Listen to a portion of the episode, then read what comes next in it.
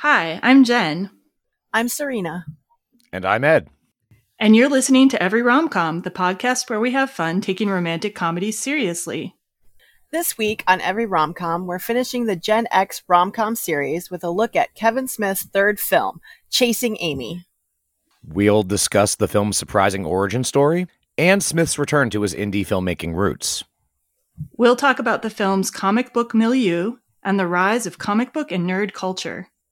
And we'll share our thoughts on the film's depiction of friendship, romance, and sexual orientation as we dive into 1997's Chasing Amy.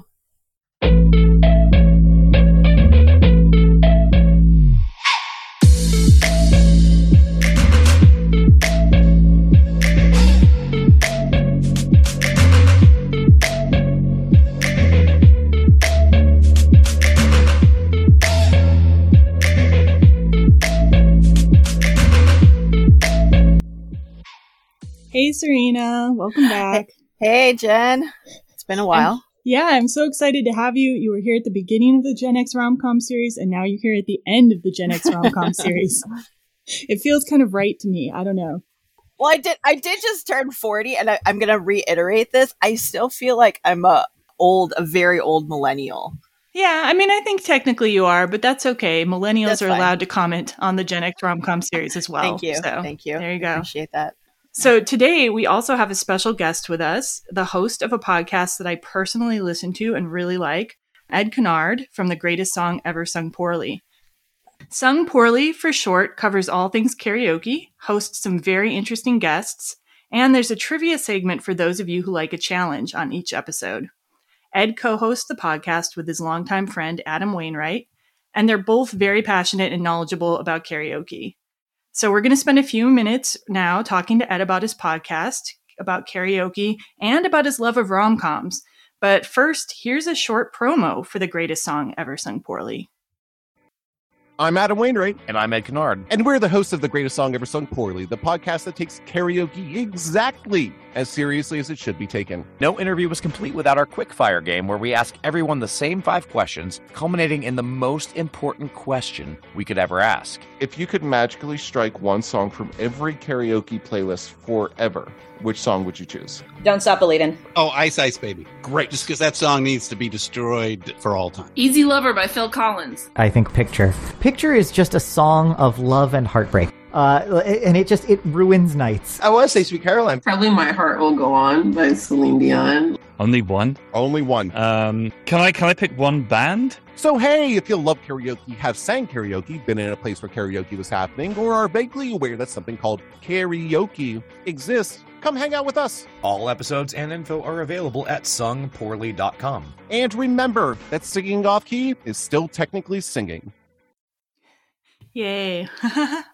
so yeah, I, I found um, your podcast, Ed, when I was like looking in some kind of Facebook group about podcasts, and I'm like, oh my god, there's a podcast about karaoke. I was so excited, and then I like completely bugged you about being a guest on your show when I didn't even know you yet. And yeah, now I have been a guest on your show as well. And just um, one of those questions podcasters always get asked, like, how did you come up with the idea for the show? What made you want to do a podcast on karaoke?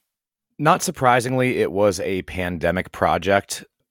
The pandemic prevented karaoke from happening safely, and Adam and I really missed it. Adam also moved a good chunk of distance away from me, and it was a good way for us to uh, reconnect and talk about the thing that we love and that we torture all of our friends in person by talking about incessantly. We figured we might as well do a podcast about it. Yeah, and it's it's amazing. Like I don't know if there's a lot of similar podcasts out there. It's certainly none that I'd seen before. And when did you actually start doing karaoke? Like at what age? Technically, I started doing it in high school when I was able to sneak into a resort bar when I worked at a resort and they would serve me. So I absolutely did karaoke then. But I, I didn't really get into it into it until Adam and I became friends about 15 years ago and he invited me to karaoke and we just never stopped. I'm not a karaoke person. I I never have been. Um so I don't really know much about it. But when I was listening to the your podcast, Ed, um, I do love trivia.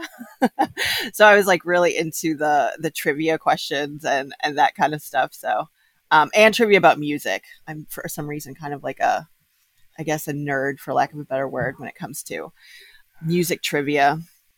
Anyway. Thanks. Uh, uh, Yeah. We uh, we we initially started doing that with just questions that we had found online, and I was like, "No, we we need to actually write our own questions." And I think that makes it a little harder and a little bit more challenging. We both know each other's areas of strength and weakness, and we will attack it sometimes. Although sometimes the things that you guys think are difficult, I like there was a question about dirty dancing that I guess Adam didn't get right, and I was like, how did Adam not get that? Sorry, Adam. So after I was like geeking out over your podcast on karaoke, like I think separately you were geeked out on my podcast about rom coms because I don't think you remembered that I was a weird girl who messaged you to be a guest on your show. Um, but yeah, you really like rom coms too, which is not every guy says openly. When did you start, or when did that start, or how did where did that come from? I have no idea where or when it started. I worked at a video store in high school, so I watched a lot of movies, and it just always connected with me. I am somebody who's not ashamed to uh, cry in front of people. In fact, the only ex who I'm not still friends with is the only one who uh, made fun of me for crying at Aw. romantic comedies. But I just, it's such a important part of the human experience love, humor. And how could you not love that kind of thing? Yes, very, very true. like, I wish I had said something like that in our first episode. and do you have any favorite romantic comedies, like a top three or just like a couple that you really like? Top threes are so hard, Jen. But if you press me right now in this exact moment in time, The Thin Man, the original one with William Powell and Myrna Loy from Yeah. the 30s, uh, that's my go-to comfort food movie. It's a romantic comedy slash mystery slash. I don't know what else to say about it, but it's a fantastic movie. And in fact, the first episode of yours that I listened to was the one on Bell Book and Candle because I'm a classic movies guy. Aside from that, I'm super charmed by Hugh Grant. So I'm going to say that the other two are Notting Hill and Love Actually. Oh, yeah. You probably like Sybil and Serena were begging on Love Actually quite a bit on our episode on that. we were, we were. I don't know if you listened to that one, but we had a I lot of fun with that. yeah, those are good choices, I think, though. And like, I really I haven't seen The Thin Man yet, so I got to get to that. So, Ed, if people want to learn more about your podcast, where can they find your work? The best place is probably the website, sungpoorly.com. We post every episode there. We have a blog where I am currently singing my way through Time Out Magazine's top 50 karaoke songs of all time. Two mixed results, but I'm starting from number 50, which was Adele, and it's going all the way to the top, which I will get to eventually, which is Prince's Purple Rain. oh, yeah. Yeah, well, at least that's not the most difficult Prince song one could sing, at least. It's not, but it's certainly out of my natural singing range. Yeah. My default my default Prince songs are Sexy MF Mm-mm. and yeah. another one that I don't know if I can say the title of on this podcast. You can say the title of absolutely any song on this podcast. So my go-to Prince songs are Sexy MF and Pussy Control when it comes to Prince. Yeah, those I've never tried to sing Pussy Control, so I don't even know how that would go. But yeah, but even Raspberry Beret has secret hidden uh, difficulties in it. So for people for the unwary, I recommend against Prince. So we'll also include links to the Greatest Song Ever Sung Poorly website and social media sites in our show notes, as well as some information about Ed. So don't forget to check those out. There's always a lot of good information in there. So, before we get started with today's episode, just a reminder as usual on the show, we'll have a spoiler free section at the beginning of the episode, and we'll let you know when the spoiler section begins. And we'd also like to remind you that you can follow the podcast on social media. Our Facebook page is Every Romcom Podcast and Blog. Our Instagram is at Every Romcom, and our Twitter handle is at Every Romcom Pod. As always, you can find the podcast at everyromcom.com. Send us feedback at feedback at everyromcom.com. And if you like what you hear, please rate, review, and subscribe to us on Apple Podcasts. And now let's listen to the trailer for Chasing Amy.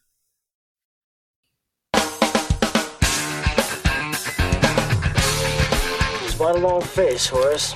I'm just having a little girl trouble. Pressing charges. I get that a lot. Holden McNeil was set in his ways. The way he worked, the way he lived, and the way he thought love should be. But then, she showed up. Let me guess. You like her. This girl loves me. There's something you should know. She got a boyfriend. Well, no. Then what's to know, my friend? And this girl's got a secret that's going to drive him crazy. I like you, Holden. I'd really like us to be friends. What I tell you, she just needs the right guy. What's up? If you come pick me up, I'll be your best friend. Now, the only thing standing in Holden's way is the truth. I can't take this. Can't take what? I love you. Not in a friendly way. How was your pseudo date? Okay, I'm telling you, she's never even been with a guy. You're dating a guy? So what if it is true? You know you have no shot at getting her into bed. I take it that's not good. Miramax Films presents a comedy that tells it like it feels. She's been around and seen things we've only read about in books. So what'd you do last night? Got lucky. Chasing Amy. So I don't think the trailer's that great. What do you guys think? It's very upbeat. and I just watched it last night again. I haven't seen it in 25 years probably when it came out, but it it's a lot darker than I remembered it being.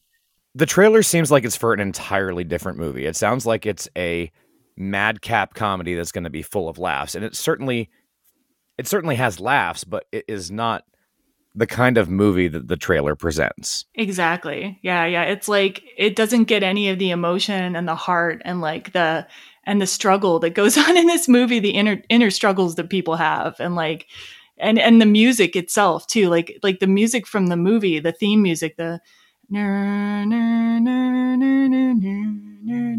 can't really do it justice. That was pretty good. You know, like the kind of soft murmuring no- uh, music, Yeah. right? It's Uh-huh. completely different mood. Yeah. And and oh, and how it starts with the with the J line about girls pressing charges. I'm like, oh, Especially because it's a Miramax movie. oh yeah, that too. hmm All right, so Chasing Amy came out 25 years ago, um, almost to the date today, uh, April 4th, 1997. It's written and directed by Kevin Smith, starring Ben Affleck, Joey Lauren Adams, and Jason Lee. Here's the basic premise of the movie Holden and Banky are best friends who work together on a comic called Bluntman and Chronic. At a comic book convention, their friend Hooper introduces them to a female comic creator, Alyssa Jones, and Holden immediately falls for her. Alyssa invites Holden to a party in the city, and Holden thinks they are definitely going to hook up, only to find out that she's a lesbian. Holden and Alyssa develop a strong friendship, which Banky begins to resent. Banky is even more upset when, against all odds, Holden and Alyssa begin a romantic relationship. So there is a lot to know about this movie. We're not going to be able to be, oh, you know, expansive expansive about everything you could know because Kevin Smith is a guy who likes to talk. So there's a lot of information about the making of this movie. Um, but we're going to give some basic, interesting facts so you can know a little more about how this movie came about. So there are kind of two main inspirations for the movie Chasing Amy. And one of them has to do with the movie Go Fish, which, if all goes well, will be the episode just previous to this one. So, Kevin Smith and his producing partner, Scott Mosier, were at Sundance Film Festival in 1994 promoting Clerks. When they met, Rose Troche, the director of Go Fish, and Guinevere Turner, the co writer and star of Go Fish. And Go Fish is a lesbian independent rom com. Both of the films were being represented by John Pierson at Sundance. And so they were hanging out a lot with each other. And Scott Mosier got quite a crush on Guinevere Turner, despite knowing that she was a lesbian and not interested in men. Um, so that sort of premise sparked something in Kevin Smith. And he said, What if I made a movie about a guy who falls in love with a lesbian? And unlike in Chasing Amy, Guinevere Turner never, you know, reciprocated uh, Scott Mosier's feelings. So there's no, nothing went on there. but it was just kind of a jumping off point. But in addition to being an inspiration for the movie Chasing Amy, Guinevere Turner actually played a role, you know, in helping Kevin Smith to get Chasing Amy made.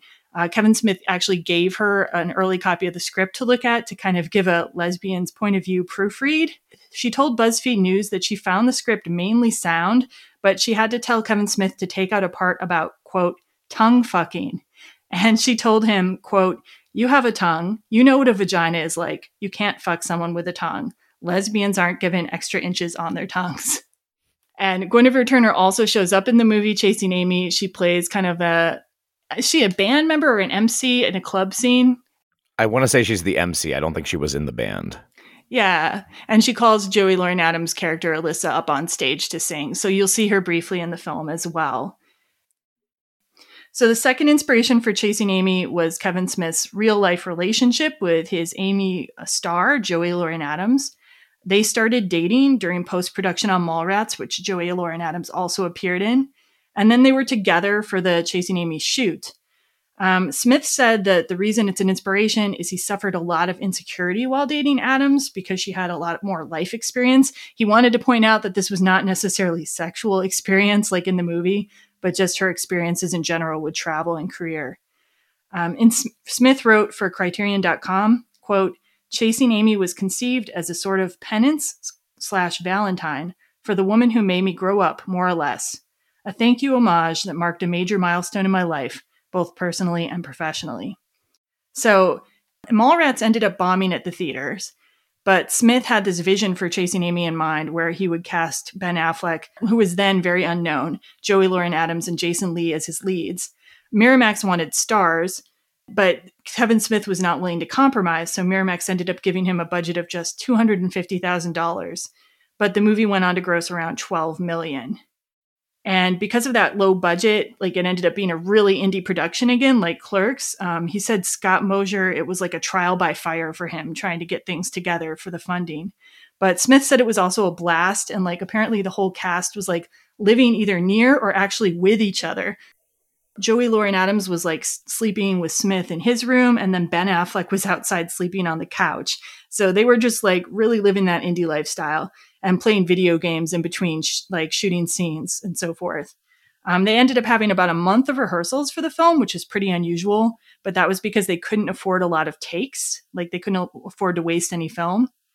And it ended up being worthwhile. The movie was very well received critically at the time and did well commercially. And Joey Lauren Adams was nominated for a Golden Globe for her part as Alyssa. But then the relationship between Kevin Smith and Joey Lauren Adams, so they were apart while they were doing promo for the film. And apparently they kind of drifted apart. And Kevin Smith ended up breaking up with Adams in July 97 when he traveled to Toronto to surprise her for her birthday on a set. And she wanted to go to her pre shoot party for her film rather than hang out with him. So, kind of a sad ending to that story, but it, a great film came out of it, in my opinion, anyway.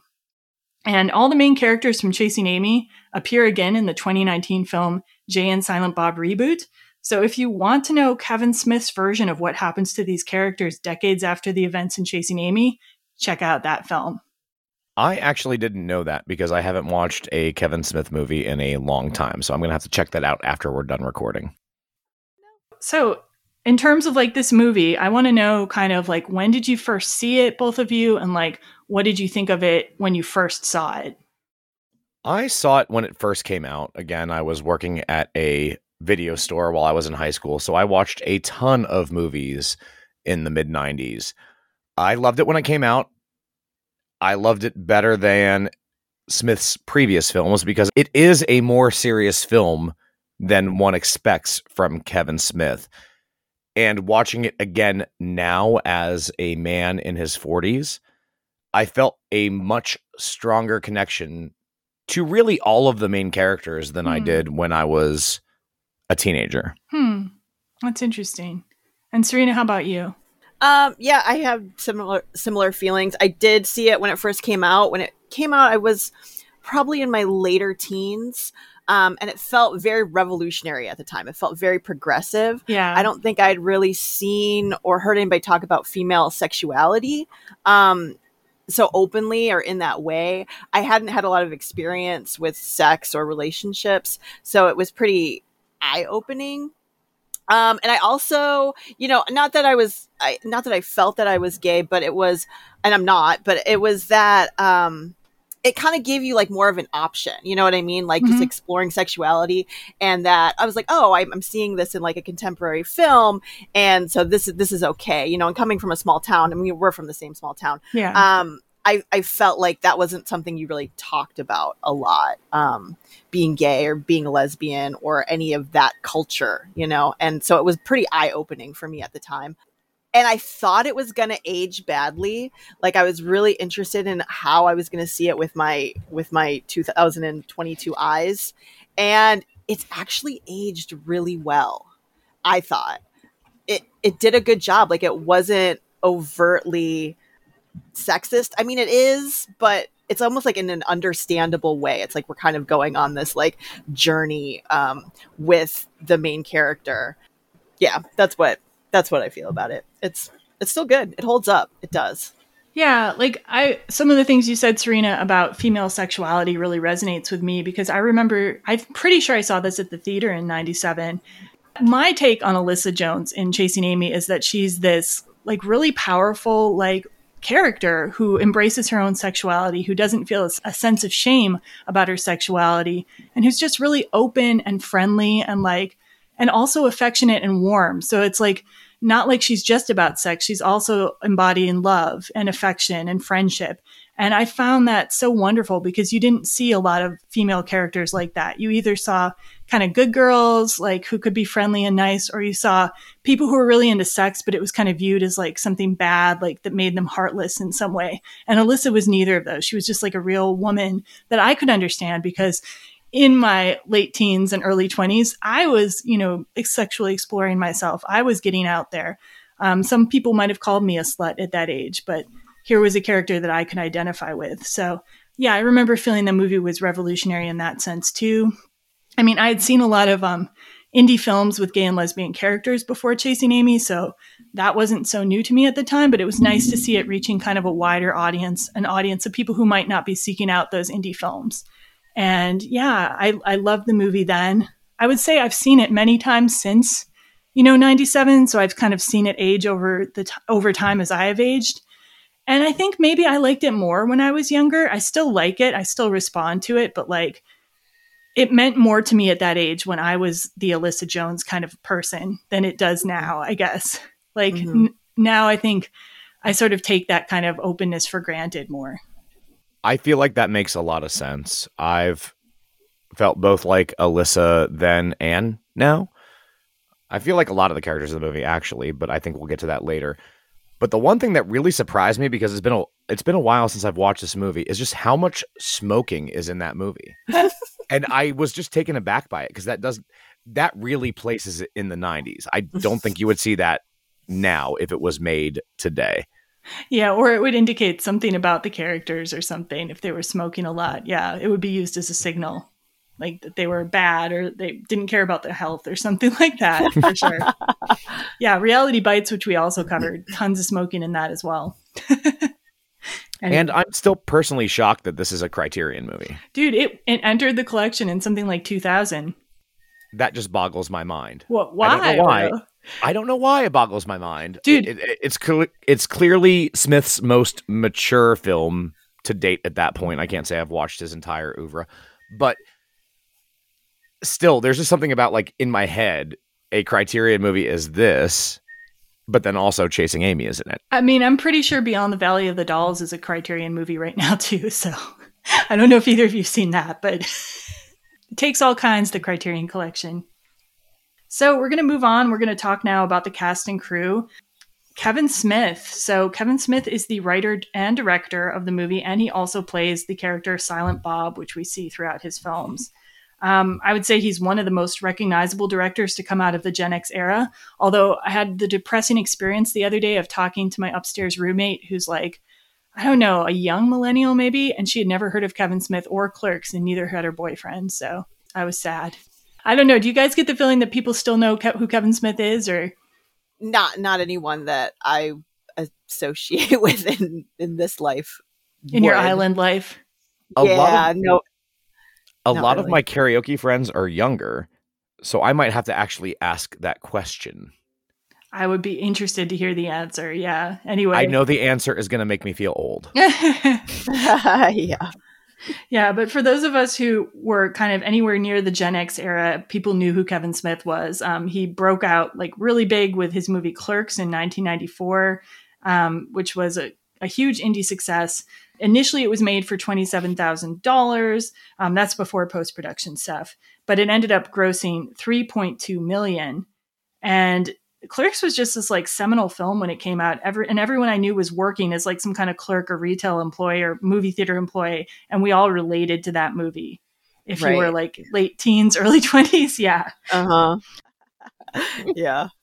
Okay, and then Kevin Smith followed up Clerks with Mallrats, um, which had a much bigger budget but ended up losing money in theaters. And it did find success on video, but like Mallrats to me was at the time kind of a disappointment. And I rewatched it and I'm still kind of like, eh, about it. So Chasing Amy, though, was his third film. And he had to kind of go back to his indie roots to, in order to stay true to his vision of keeping the actors he wanted in it. And in Chasing Amy, there are callbacks to both of the previous two films. There are Clerks references and occasional Mallrats references. Many of Smith's movies are like this. I think they're becoming more and more like this over the years. They are set in what's called the View Askew universe, and th- that's named after his production company. And there are all these recurring characters, like mainly Jay and Silent Bob, but then also characters from Chasing Amy, Mallrats, Clerks will recur throughout his movies. Smith also has a cast of actors who regularly appear in his movies, including all three of the leads in Chasing Amy. And surprisingly, um, one of the women from Mr. Rogers' Neighborhood is one of his recurring actors. Did you guys have you guys ever seen her in their, his movies? What? Yeah.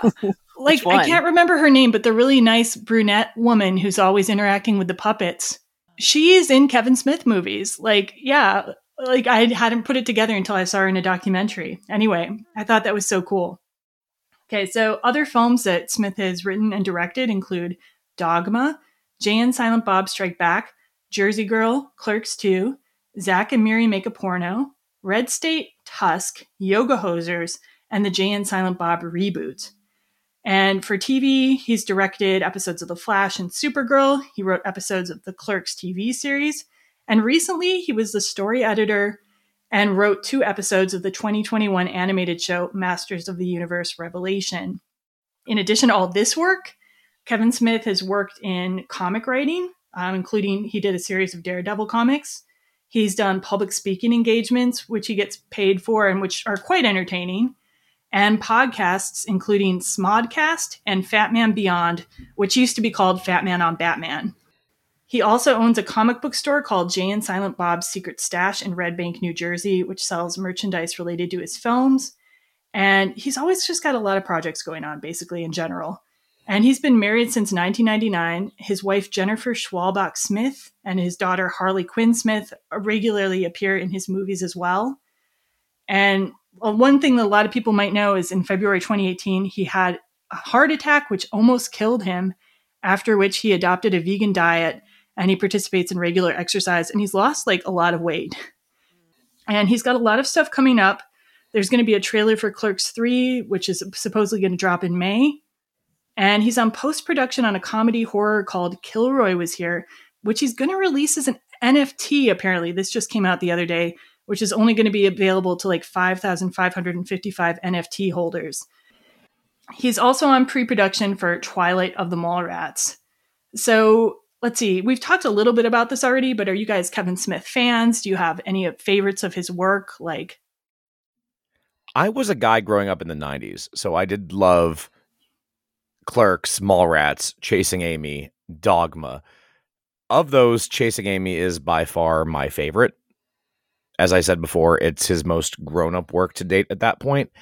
And I mean, I like dumb comedy, and a lot of his stuff is like dumb smart comedy, which is a very specific thing. And I, I do tend to enjoy that.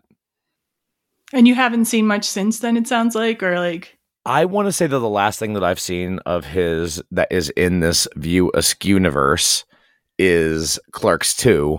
And then I've also seen Zack and Miri make a porno. But beyond that, that's about where I where I drop off. yeah, yeah. Yeah, I I like I loved um Clerks and I still love Clerks and actually I would be hard pressed to put it above Chasing Amy. For me, they're both tied because Clerks is just a totally different thing. So Clerks and Chasing Amy are kind of tied for my favorite. I did not like Mallrats then. I don't really like it now. um I love Dogma and I like some of his later stuff, but like not as much as Clerks and Chasing Amy for sure. But yeah, um yeah, I, I still will watch whatever he makes, even though some of his movies, like Clerks 2, was like really disappointing to me, to be honest. But I will still watch Clerks 3 because, and I don't know what it is. I think I like Kevin Smith, the personality too, as much as it's about his films. Like, I kind of want to know what he has to say. I want to know what's going to happen to these characters that I care about. He's, it's kind of clever the way he's built this kind of like, self-referential universe where like you kind of feel like you're in on a joke when you watch his movies. So even if the movie itself isn't always like what you want it to be, you still want to keep tuning in. At least that's how I view it. Yeah, I agree. Like I think Kevin Smith um I just have mad respect for him for like what he's done with his career and that it's sort of inspirational in a way uh that he has I mean, I know he hasn't done it like on his own, but in the beginning he initially did, and that was kind of that that indie movement. i I feel like he's kind of in the same category to me in my mind as Quentin Tarantino. Like you said, like he's kind of created his own universe that everyone's sort of in on. Yeah. Um, and and I like that. I do think a lot of his humor is a little like sophomoric for me, I guess. Yeah. Like it just doesn't, eh, you know, like I'm kind of, I'm not really like in that club. Like I'm not like a a comic book reading guy, you know. So, um, but I do, I really like Dogma when it came out. I remember when it came out, I thought that was a wonderful movie. I, yeah, I haven't really seen too much since then, but I do have mad respect for him and his work, and I think he himself is is pretty entertaining. Yeah. Yeah, I get the sense he's like a genuine guy too, like just a nice dude that you would want to hang out with is the mm-hmm. other thing. And I think that makes me want to watch his movies more. So there you go. Um, and w- another thing I would say, yeah, like when you're talking about sophomoric, like he even references it, I think sometimes in his own movies, like like dick and fart jokes and stuff like that. I think yeah. that's even in Chasing Amy. Like that's yeah. not my thing. And it's kind of like in some of mm-hmm. his movies, there's like a very high ratio of like there's more dick and fart jokes than there is like silent Bob moments where somebody breaks it down and is kind of intelligent about something. Like Mallrats yeah. is like very heavy on the dick and fart jokes end. And then you got Chasing Amy, which is like we've pushed those to the side a bit more. And I think that's more of a sweet spot when Kevin Smith listens to the silent Bob inside himself a little more. I don't know. Mm-hmm. I will always speak up in defense of fart jokes, though. Fart jokes are still funny to me in my 40s. All right, so I guess we'll move on then. Um, and Serena, what can you tell us about Ben Affleck? So Ben Affleck plays Holden McNeil. He is a very famous actor. Everyone's going to know who this is. Um, but he attributes his success to Kevin Smith. He wrote for the 2021 book Kevin Smith's Secret Stash, quote unquote, Kevin Smith is largely responsible, judge him as you will, for my career and the opportunity I've had to make a living doing what I love for the last 25 years. He credits Smith with offering him the lead role in Chasing Amy, and then also helped him helped him and Matt Damon to get Good Will Hunting picked up by Miramax, which is I guess what really launched their careers, and yeah. they've had huge, lengthy careers. Uh, prior to Chasing Amy. Affleck had done TV movies. Um, do you guys remember Voyage of the Mimi? No. No. Oh my god, that it was like a PBS like series and it, and he was a child actor in it. He was very young and they're like on this boat like following whales like around the world. I don't know. Look at it was amazing. It like was was um life-changing for me. And it's called Voyage of the Mimi. Anyways, sorry. no, that's okay. That's interesting. Yeah and and I and I was actually it was kind of like reminiscing, and I was like, oh, like because I always think like when did I start thinking about living on a boat? And I honestly think that that movie and Ben Affleck is one of the inspirations for like getting into like my subconscious somehow that like living on a boat is like a thing that people do. Nice. Prior to chasing Amy, he'd done TV movies, supporting role in School Ties, a minor role in Dazed and Confused, a lead role in Glory Days, and he started working with Smith in Mallrats. Yeah, and in Mallrats, it's interesting because Ben Affleck and Jason Lee acted together in that movie as well. But in that movie, Ben Affleck was this arrogant like manager of like a men's clothing store, in and he was trying to get together with uh, Jason Lee's ex girlfriend, and so they had like fights and an antagonistic relationship in the movie. And here they are in this movie, best friends. So I mm-hmm. thought that was funny. So the year that Chasing Amy came out, 1997, was a big year for Ben Affleck. First with Chasing Amy in April, then with Good Will Hunting in December um, for which Ben and Matt Damon won Best Screenplay at the Oscars. All right, in the late 90s, Affleck also did Armageddon, Shakespeare in Love, Forces of Nature, and co starred with Matt Damon again as one of a pair of fallen angels in Kevin Smith's Dogma. In the 2000s, he's appeared in Pearl Harbor, Daredevil, He's Just Not That Into You, as well as three Kevin Smith films Jay and Silent Bob Strike Back, Clerks 2, and the lead role in Jersey Girl. In 2007, he directed and co wrote his first feature, Gone Baby Gone, starring his brother, Casey Affleck, which is a great movie. And in the 2010s, he's wrote, directed, starred in The Town, and produced, directed, and starred in Argo, which won seven Academy Awards, including Best Picture, he starred in Gone Girl and The Accountant and began playing Batman in the DC cinematic universe. Recently, he's produced, co wrote, starred in The Last Duel, and acted in The Tender Bar and Deep Water. He has some stuff coming up. Um, he's going to reprise his role as Batman in The Flash, scheduled for 2023, and a thriller called Hypnotic, which I'm seeing trailers for right now, in pre production as director and star on a World War II movie, Ghost Army.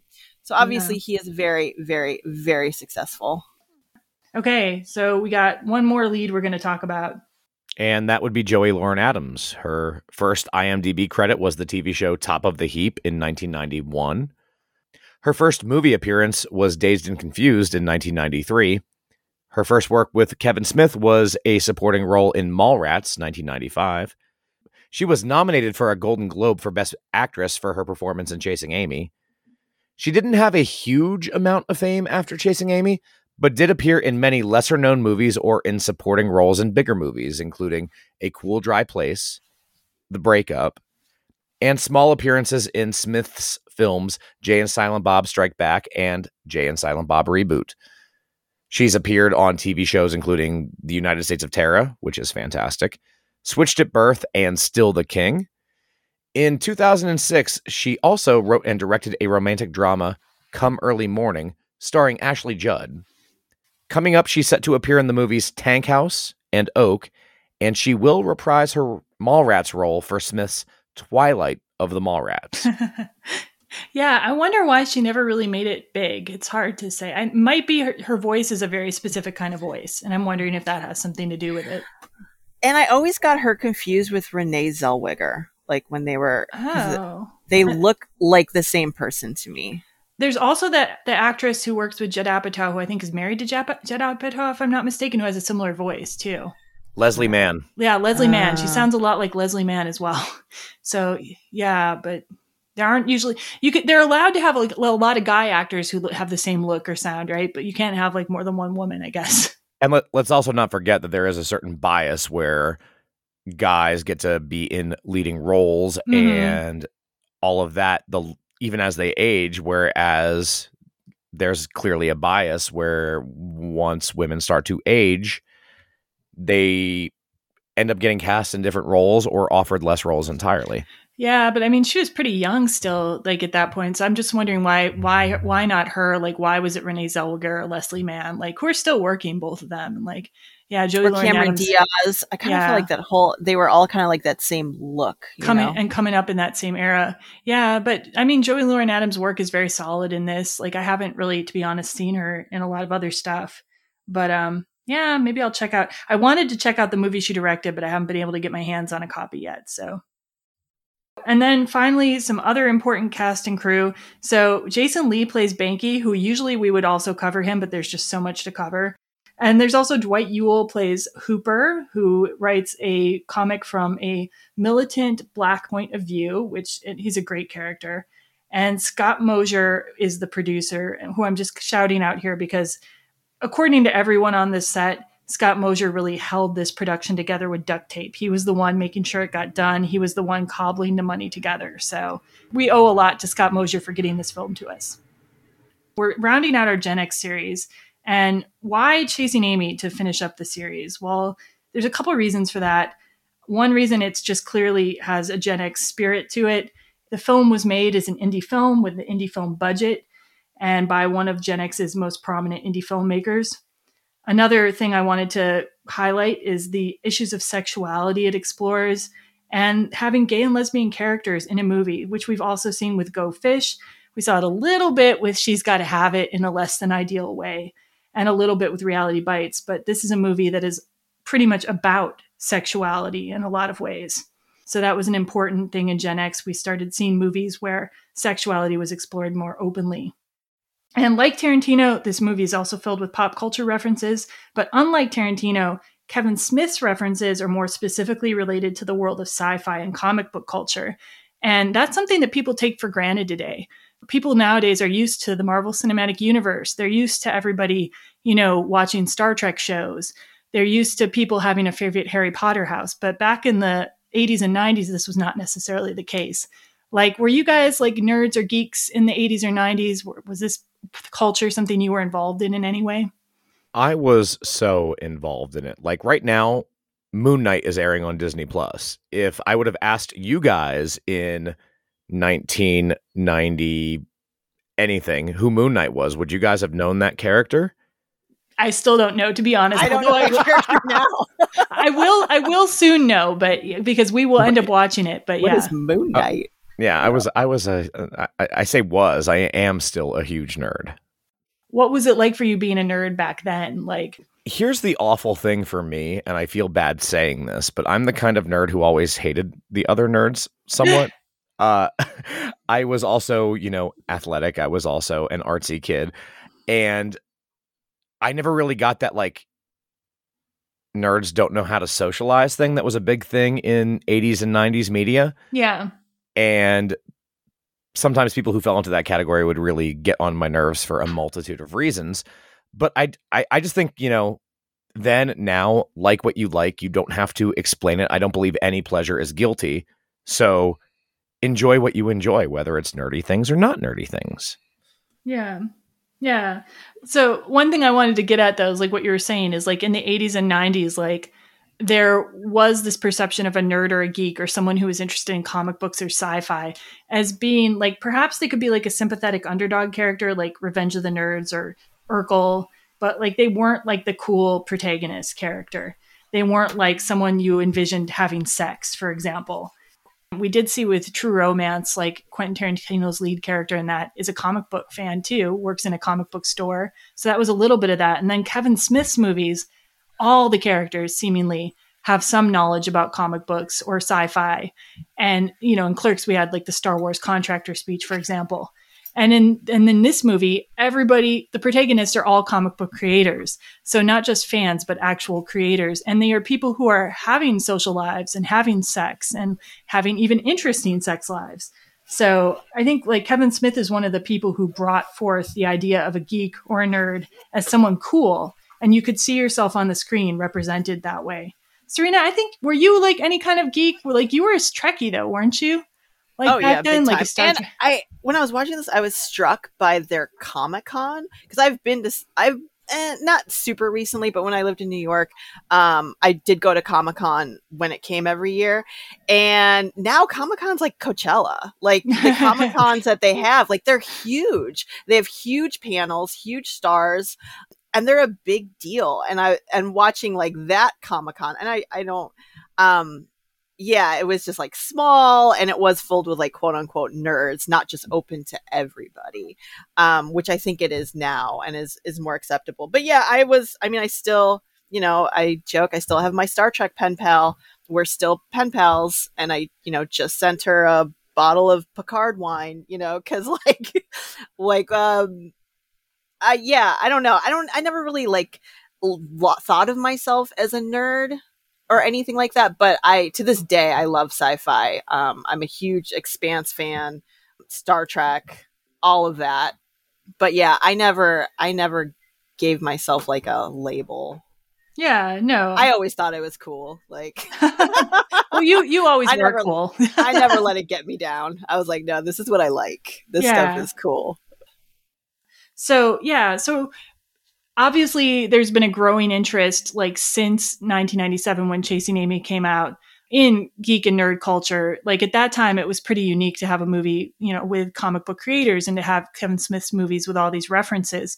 Um, Mallrats actually, like he was. I don't know if Stan Lee had ever done a cameo before. Like now we know about Stan Lee's cameos in the Marvel Cinematic Universe. Well, Mallrats had a Stan Lee cameo, you know, back in 1995. So he was kind of ahead of his time. He kind of like foresaw the future in a way. And whereas I don't think we can entirely credit Kevin Smith for bringing about like the nerd and geek revolution, I want to say though that even the people who from Marvel give Kevin Smith a lot of credit. So I was watching the documentary Clerk, which is a very interesting documentary if you want to know more about Kevin Smith, although it helps to know a little bit about him already. Um, but in the documentary Clerk, um, a couple people had a lot of good things to say about Kevin Smith's con- contribution to the rise of geek culture. Joe Quesada, who is now the creative director for Marvel Entertainment, was talking about Kevin Smith agreeing to do a series of comic books for Marvel. And this is what he had to say about that. 1996, 1997. It was about as dark a time as you could imagine in comics. When we approached Kevin, Kevin was riding high. As a young filmmaker and looking at it from his perspective, there was a lot to risk there. And he said yes. And when he said yes, and when those books came out, it changed everything. He brought a spotlight to comic books, he brought excitement to comic books. He has been an advocate for the industry. He not only saved my career and Marvel, but contributed to the saving of comics. I mean, that's pretty ridiculously high praise. And then Stan Lee also was quoted in the same documentary saying, Kevin has had a great impact on comic books. Almost every comic book writer and artist has great respect for him and great love for him. What do you think about this, Ed? Because you actually have experience like with comic books journalism.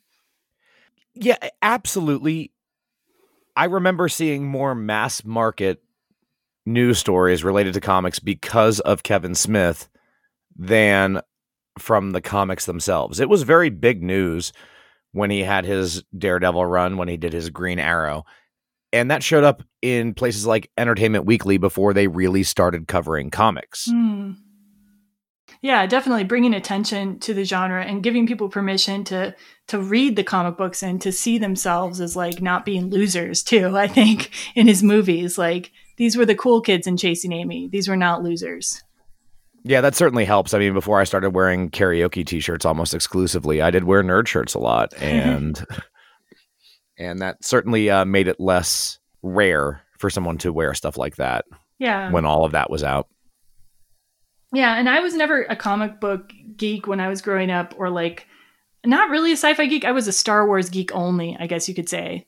Like, so I started, I related to that aspect of like Kevin Smith movies. There's always a Star Wars reference, if not an entire take on Star Wars, like an interesting take that like you would come up with your with your friends at midnight or something in a coffee shop. Yeah, I won't say that I'm not like a nerd in that way, but like with comics, I very much fell more into the Alyssa Jones side of things than the Holden and Banky side of things. Yeah. Very- so, yeah. Can so can you explain? Like we can start talking about that. Like when we get to the comic um, convention, we see different kinds of comic people like, at the convention.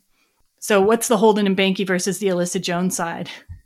Well, obviously, we've talked about Daredevil and Green Arrow and all the comics that Smith made for the big mainstream superhero comics publishers. But that's not all there is to comics. I mean, there's a big market for Japanese comics now, obviously. There's a big market for comics that are not designed for superhero fans. The kind of works that I assume that Alyssa Jones did in this, we don't really see a lot of her work in the movie Yeah. but it makes me think of you know Alison Bechdel. It makes me think of Howard Cruse. It makes me think of a lot of queer people in the space who are doing more personal stories. It makes me think of a lot of things that aren't necessarily focused on male power fantasies. I hate the idea of tying a medium to a certain genre, if that makes sense. The medium the medium of comics is literally just words and pictures together telling a story most times and it can be romance it can be superheroes it can be mystery it can be comedy the medium itself has a wide variety in it. And this is the first movie that I remember seeing that captured some of that. Yeah, yeah. So yeah, so we'll start kind of like getting into the actual movie now, and like we're, we start out just really quick the opening credits. We have our you know signature Chasing Amy mellow song, which was actually written by Dave Pirner from Soul Asylum, which I did not realize. Pretty Neither cool. did I. Yeah, That's isn't fantastic. that cool? That's amazing. Yeah, and we've got the opening credits have comic book covers and they were made by various comic book artists who have become fairly prominent. Like I don't know as much about these artists. Like if you if you wouldn't mind Ed, if you know anything about these artists, can you like tell us a little something really quick? I'll be frank, I don't know much about Kirk Van Wormer. I believe he is primarily known as a director of movies. Okay. Uh, but he did the uh, the cover art stuff in the credits for the idiosyncratic routine that Alyssa Jones does, and Baby Dave, which Banky does. Mike Allred did all of the Bluntman and Chronic stuff, and his style is just very singular. You know a Mike Allred thing when you look at it, so I didn't even need to see the credits to know that Mike Allred did the Bluntman and Chronic stuff. That was very obvious. And you'll see to- tokens of his art throughout. Uh, the Wizard magazine with Bluntman and Chronic also promotes Allred's Madman, which is his series that he's most known for.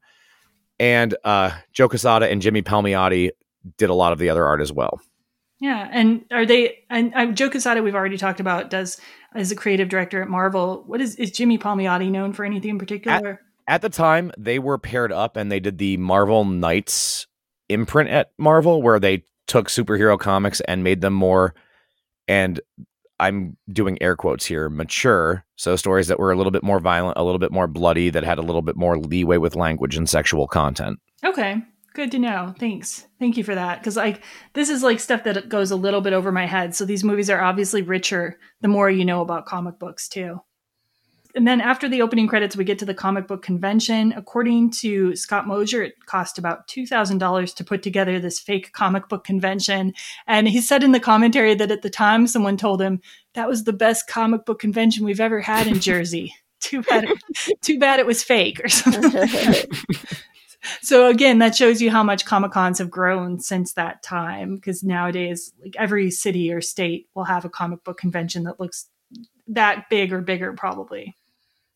At the comic book convention, we see um, Holden and Banky are signing copies of their book Bluntman and Chronic and interacting with their fans, only for a guy to come up to their uh, booth, played by Scott Mosier, and accuse Banky of being a tracer because he is the inker for the comic. this is not something I'd ever thought of before watching this movie, but I thought it was hilarious. Like, um, the comic apparently has one person who does the original art, like the first draft, like with the pencil, and then the next person fills in the ink. And yeah, Scott Mosier's like, You're just a tracer, which enrages Banky. And yeah, like Ed, what do you think ink, about this Inker Tracer com- controversy? Was this something that anyone actually talked about, or is this just a Kevin Smith original thought? I am sure people talked about this, and it bothers me to an extent, even though I am not somebody who is a visual artist, but I do know what goes into making a comic book. And inking is certainly more than tracing. I will throw this out to any nerds in the audience, but would you rather have Vince Colletta ink a Jack Kirby work or literally anyone else? And they'll tell you literally anyone else. I have no idea, but but I'm sure somebody understands. So that's good. yeah, and and I think this scene is also good because like Banky like freaks out on this on this guy who's calling him a tracer, and it kind of shows you like Banky's kind of feelings of insecurity and inadequacy right away, and his propensity to get into a rage he starts like attacking this other guy and Holden has to hold him back. It really, I think, establishes their dynamic right away. And oh, another thing I should mention Casey Affleck also shows up briefly in this uh, scene as a fan who is convinced by Scott Mosier's uh, character not to get Banky's autograph. So, a little, little cameo there. Well, now it would be considered a cameo. Then it was just like, here's a guy we can get to act for free in our very cheap film. yeah, probably. Basically. And um, yeah, we I mean we touched on this already, but like Comic Cons have just like grown and grown since like this little small one that we've seen in this scene. Um, we were talking about Comic Con earlier. Apparently, the first one was 1970, and there were only about 145 fans present. And by the early 90s, the, the San Diego Comic Con attendance was in the thousands and it was steadily rising, but attendance didn't really go up sharply until the early 2000s. And by 2019, like pre pandemic, attendance was at about 130,000 and could have been more, apparently, if the convention center had more capacity. So these things have just grown and grown.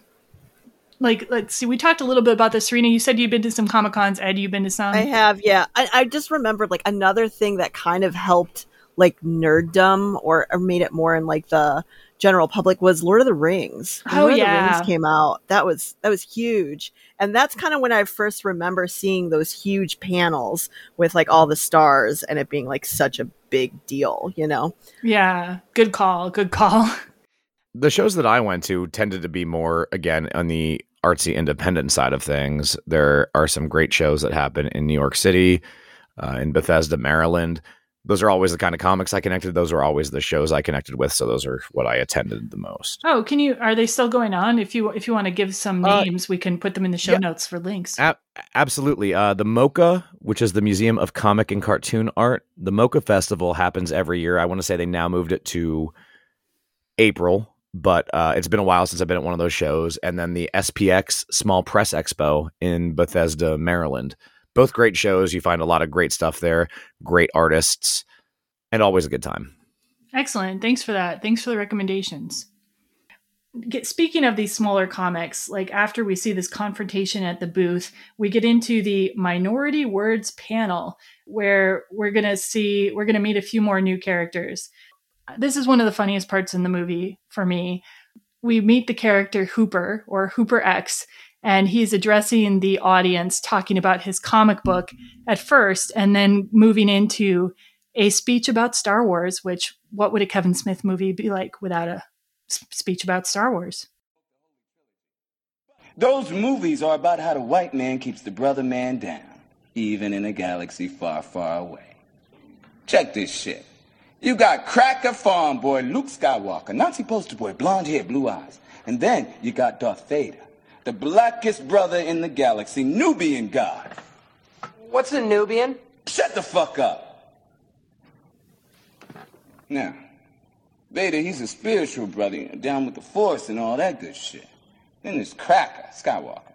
Gets his hands on a lightsaber, and the boy decides he's gonna run the fucking universe. Gets a whole clan of whites together.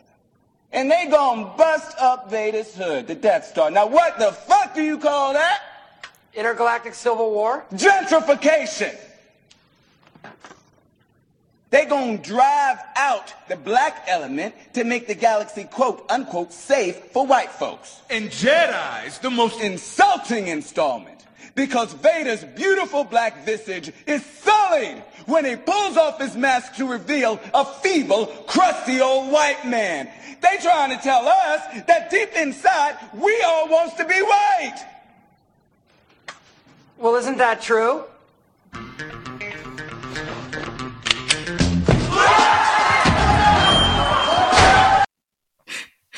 I love that scene.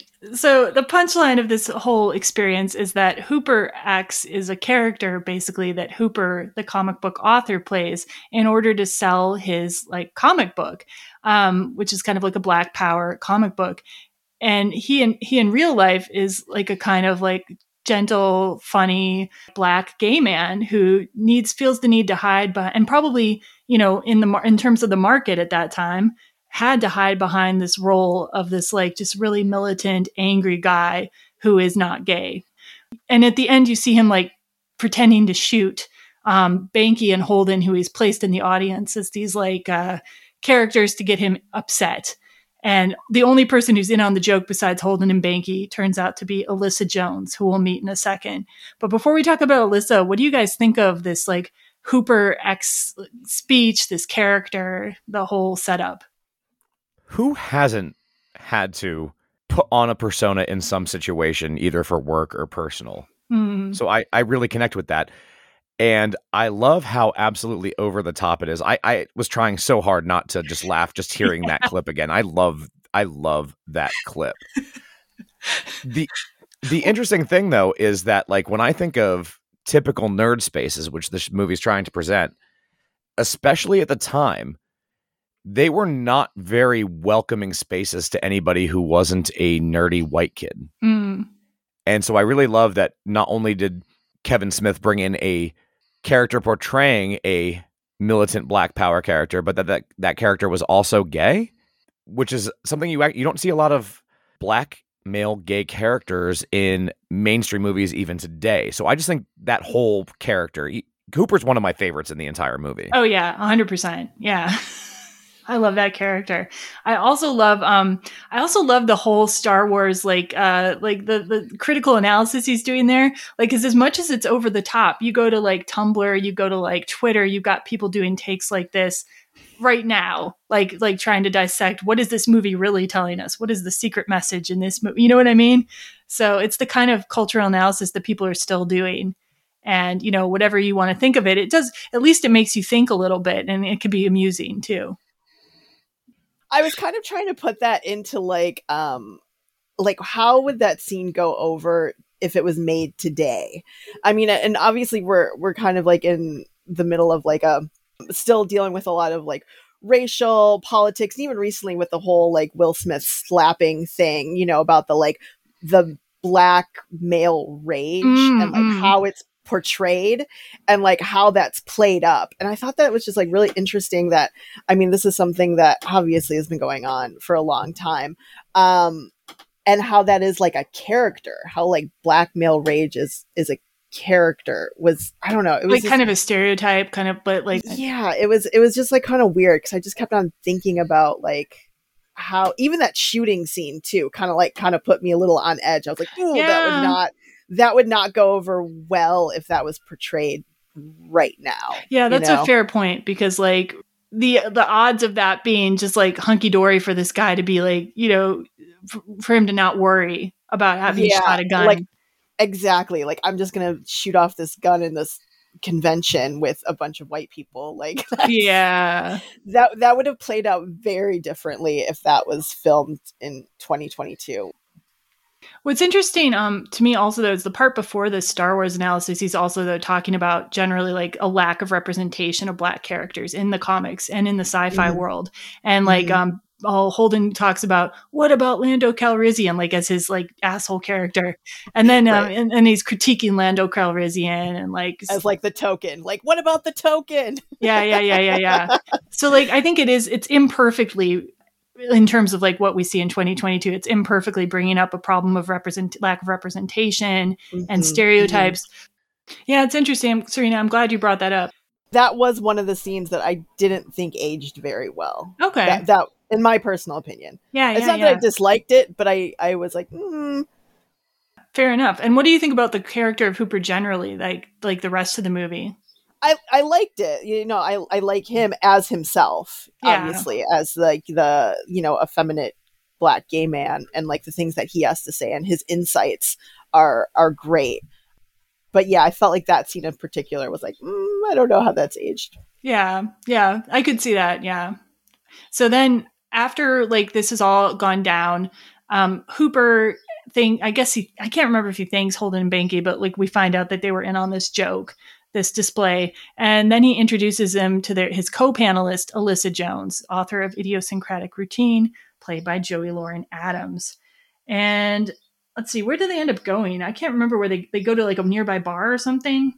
Mm-hmm. Yeah. They go to a nearby bar and they play darts. Yeah, and like while Alyssa and Holden are talking, we've got Hooper arguing with Banky about whether Archie and Jughead were lovers in the Archie comic books. Which which is funny to me. I don't know why. I feel like I've seen that fanfic too. Yeah. I've I've seen those portrayals. So this um Archie and Jughead conversation though is bringing out Banky's like kind of insecurity around homophobia, like homophobia and kind of like you get the sense that he's really like his homophobia might be rooted in some kind of insecurity about his own sexuality. I don't know. That's brought up a lot during the film. So while they're having this uh, spirited conversation about Archie and Jughead, um, Holden and Alyssa are talking about their respective comics careers. Holden and Banky are apparently having a lot of success with Bluntman and Chronic. Um, they're even in talks to get it turned into a TV show, while Alyssa is doing her indie thing. like we, so we learn a little bit more about her comic in that conversation. And we don't know anything really else about Alyssa right now because she kind of has to take off pretty quickly. But Holden is into her right away. She's playing darts with him. She's a cool girl, comics creator. What's not to love? So there's a part where Hooper calls up Holden and sneakily like invites him out to a club where Alyssa is going to be and he like convinces him to go because Alyssa's going to be there. I kind of feel like this is like a weird setup. Is that on purpose? Like I feel like they're like punking him in some way. Oh. Like they like that's the take I got from it cuz he was like with another friend like when they were on the phone and they were kind of like giggling like in between him being like, "Oh, you're going to go now cuz Alyssa's going to be there." He's like, "Yes, I'm going to be there."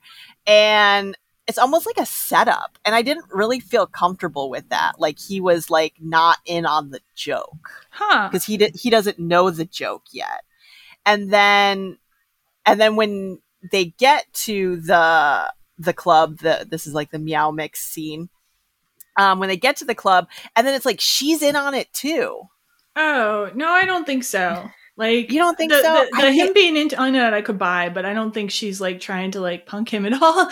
no. See, I always assumed, and maybe that's because I'm like such a guileless person. I always thought like Alyssa really did tell Hooper to invite them to the club, and like uh Hooper wasn't. He was laughing about something else, but you you could be right. Maybe he and his friend are like, hey, hey, hey, like let's send the straight guy to the lesbian club because he's in love with the lesbian. I don't know. But I really don't think Alyssa was in on it just based on her personality. I think like she was genuinely happy to see Holden and wasn't trying to fool There's- him in any way. there's a couple of scenes where she and I I don't know, and maybe that's just like my personality, and like maybe because like I um know what my like boundaries are, and and it's felt like they had just met. She just felt too touchy with him, and like like they're they weren't there yet in like their friendship to be like that. It's like she was overtly like flirting with him, and then later on, like that makes more sense. But like I was just kind of like, mm, this girl is playing head games with him. Like this is Oh. that- that's what I took from it. I maybe I'm completely wrong, but I was like, mm, this just doesn't feel like sh- I don't know. It just it def- it felt wrong to me. Oh, I know. See, I'm oh, go I'm ahead. very much like Alyssa in that scene. I flirt with literally everyone, so I didn't take it in any kind of weird way. I just thought that's who she was. Yeah, and Yeah. fair enough because I'm I'm just like like I'm not like that at all. So so then that that's probably why I took it like that. Like oh Okay. man, like if if I was into a guy that was gay, which has been the case in some parts of my life, and then they were like overtly flirty with me, I would I would like take that the wrong way. I see. I see. Yeah. No, I'm, I'm like I'm with I'm with Ed here. I like I'm I'm not like that myself necessarily, but I know people who are very touchy right away. So yeah, Oh, like I didn't see it as anything.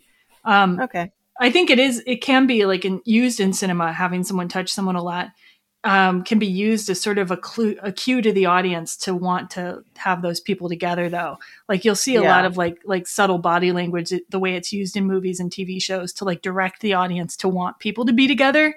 So, if anything, I wonder if that's what the actors were doing to try to enhance that relationship. But it took a turn for you. so they go to yeah they go as you mentioned they go to a club called meow mix which was a real club in new york city a real lesbian bar or club that had music. Um, closed in 2004 though. And holden runs up to alyssa and says hi and they start bonding over their new jersey roots. And this is like a bunch of clerks references one after another. Like they reference characters from the previous movies which is really funny if you've seen clerks Later, we see, of course, Guinevere Turner, co writer and star of Go Fish, as the MC who invites Alyssa on stage. And Alyssa dedicates a song for that someone special out there. And Holden is like so sure that this song is being directed at him. He's got like this next scene is really hard to watch for me. Like it's I feel so bad for him. Ed, do you want to tell about the song a little bit or like Yeah, as we were researching this, I found out that Joey Lauren Adams wrote the song that she sings in this movie as a country song, but it was adjusted for a more rock feel for this movie. And I'm sad that it's not like really out there because the song is such a banger. It's such a good song. I was hoping to find it like on Spotify or something, and I I, I could not. But I really loved that scene of her on stage singing that song. Really? I'm not a huge fan of that song, but I'm glad that, like, yeah, you really like it, huh? I love that song. I thought it was like another like I swore that I had heard that song before. Like even watching it like last night, I was like, "What is it? What is this song?" But that's interesting that yeah, that was an It- original song by her. It feels very much like a song that should exist. The way that they did it for this movie, it kind of has a weird Joan Jett slash Kathleen Hanna vibe to it. Are you wanting to bust out any of it, Ed? You said you ah. you don't have to. I, I mean, I, I, I will absolutely demonstrate how aptly my podcast is named, but the song starts out so simply and basically a cappella, so I feel like doing the beginning part of it would not be that bad, but I'm feeling nothing but all alone. Just missing someone I don't even know. But until I find them, I'll wait patiently, just feeling nothing inside of me. Yay. I don't think it was sung poorly. I think you did a good job. Wow, that was great. That was better than the movie. Lies. And then later she's like breaks it out a little more like I want to feel passion, I want to feel pain. I want to I have no idea what the rest goes and my singing was No, that worse was than good. I was like, Yeah. yep, yep, that's it. I that want to it. weep at the sound of your name. Do you know the rest? Come make me laugh or come make me cry. Just make me feel Alive. alive. Yay. Okay, every rom-com karaoke. Yay. Well, sort of karaoke. cool. Yeah, so while this singing is going on, Holden is just doing the, the dorkiest, most horrible dance. Like he's just like doing he's like biting his lip and he's like got his hand on his chest and he's like swaying back and forth. Like, dude.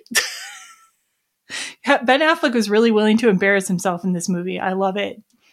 I mean, if like if that was a real moment where she was singing to him, she would be stoked that he was like that into it. Like, yes, he's reciprocating like what I'm trying to get out there. So I don't know. I thought it was a cute scene. I didn't think it was embarrassing. Okay, okay. him. It's embarrassing because then there's like the you know the reveal that it's not for him.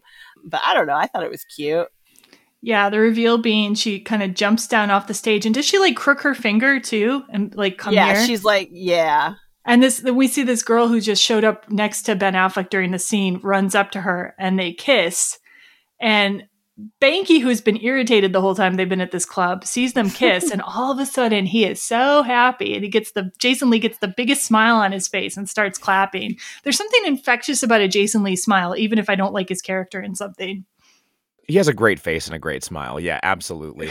And also, that woman that she hooks up with was Jason Lee's ex-wife. Oh. Oh, Wait, wait, were they exes at the time? Or no, no, they were. I believe they were still married at the time. Okay, okay, okay. That's hilarious. And then, like, after he watches them making out, he looks around at the other women in the club, and then he kind of does this, like, oh, like thing moment. It's like, like we're in a lesbian bar, which is kind of funny. Like, how would you not realize that right away, right? Because there's like no other men in the club except for Hooper, who's the bartender, and then them. oh, is he the You- bartender? Yeah, Hooper was the bartender. Okay, okay, okay. But Serena, you would be surprised when we were undergrads. My friend Shane and I took a friend of ours to a gay club in Pittsburgh, and I don't know if we explicitly told him it was a gay club, but he wanted to go clubbing because he liked dancing, and we're like, yeah, sure. And at one point during the night, this sweet boy from Lancaster came up to me and said, "This is such a weird place. The guys are so friendly, but none of the girls will talk to me." Okay, Oh. okay. I guess guys can be that clueless. Okay. we certainly can. Yeah. That's amazing. so after this revelation, um, Banky's very happy and Holden's very miserable. And we see Banky and Holden sit down with uh, Alyssa, and I don't think it's her girlfriend, but just the girl she's seeing right then at a table. And this scene is set up to be an homage to a scene in Jaws where the main characters are talking about the different scars they've gotten over a lifetime. Originally, apparently, this was made for Mallrats, this scene. Like, it was tweaked, obviously, to fit Chasing Amy, but like, that's why in Mallrats there's characters with names from Jaws, which is, is amazing to put together because when we were just rewatching Mallrats, I'm like, why do they all have Jaws names? I was just like, I guess Kevin Smith just really likes Jaws. And I guess Kevin Smith does really like Jaws because this whole next scene is like if you watch the two back to back, there's obviously differences, but like a lot of like the body language is the same too as the scene in Jaws. So it's kind of, and apparently it was also like they designed the lighting and the booth they're sitting in to kind of mimic what a ship looks like. So I thought that was really awesome. And uh, I love a good homage scene anyway. So instead of talking about boat injuries or tough guy injuries, in this scene, they're talking about their sexual scars. So I'm going to play a clip of the Jaws homage. See that? Uh-huh. I got that from Nina Rollins. Sophomore year, I'm going down on her, right? And out of nowhere, her cat jumps on her stomach and she does this big old pelvic thrust, cracks my tooth, and sends it down my throat. I had to get a crown for the stub. I got that beat. I got that beat. Junior year, I'm going down on Cynthia Slater in her dorm room after we went club hopping. I'm totally drunk. And in the middle of it, I fall asleep right in her lap. She got so mad she digs her heel into my back. Right there. That's permanent. All right. All right. See this? That's the farthest I can move my neck to the right. Again, sophomore year. I'm going out with Brandy Svinning. And for like six months, I'm going down on her, right? Not a damn thing's happening.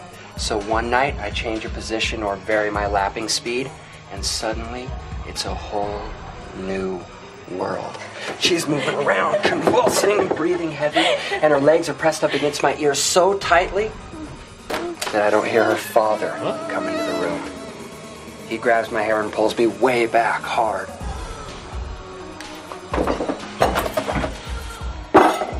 Senior year, spring formal. I'm eating out Missy Kurt in her brother's car. She's like laying across the back seat. And I'm half hanging out, my knees on the ground. She's flailing around and she she knocks the parking brake off. The car starts rolling down the hill. And my left knee is cut up to shit. like a kitty scissors glass cut it over paper dolls.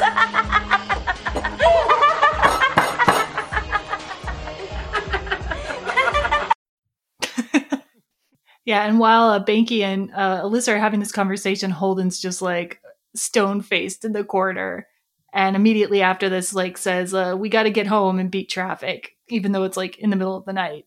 This is the really one of the only times you're going to see Alyssa and Banky bonding in this entire movie, though. It's also interesting that before this like discussion about like the different sexual injuries, like Banky initially says that he doesn't go down on girls, but there's like a whole like bunch of stories about him going down on girls. So that was a little bit odd, but like he he says something about how women don't give directions.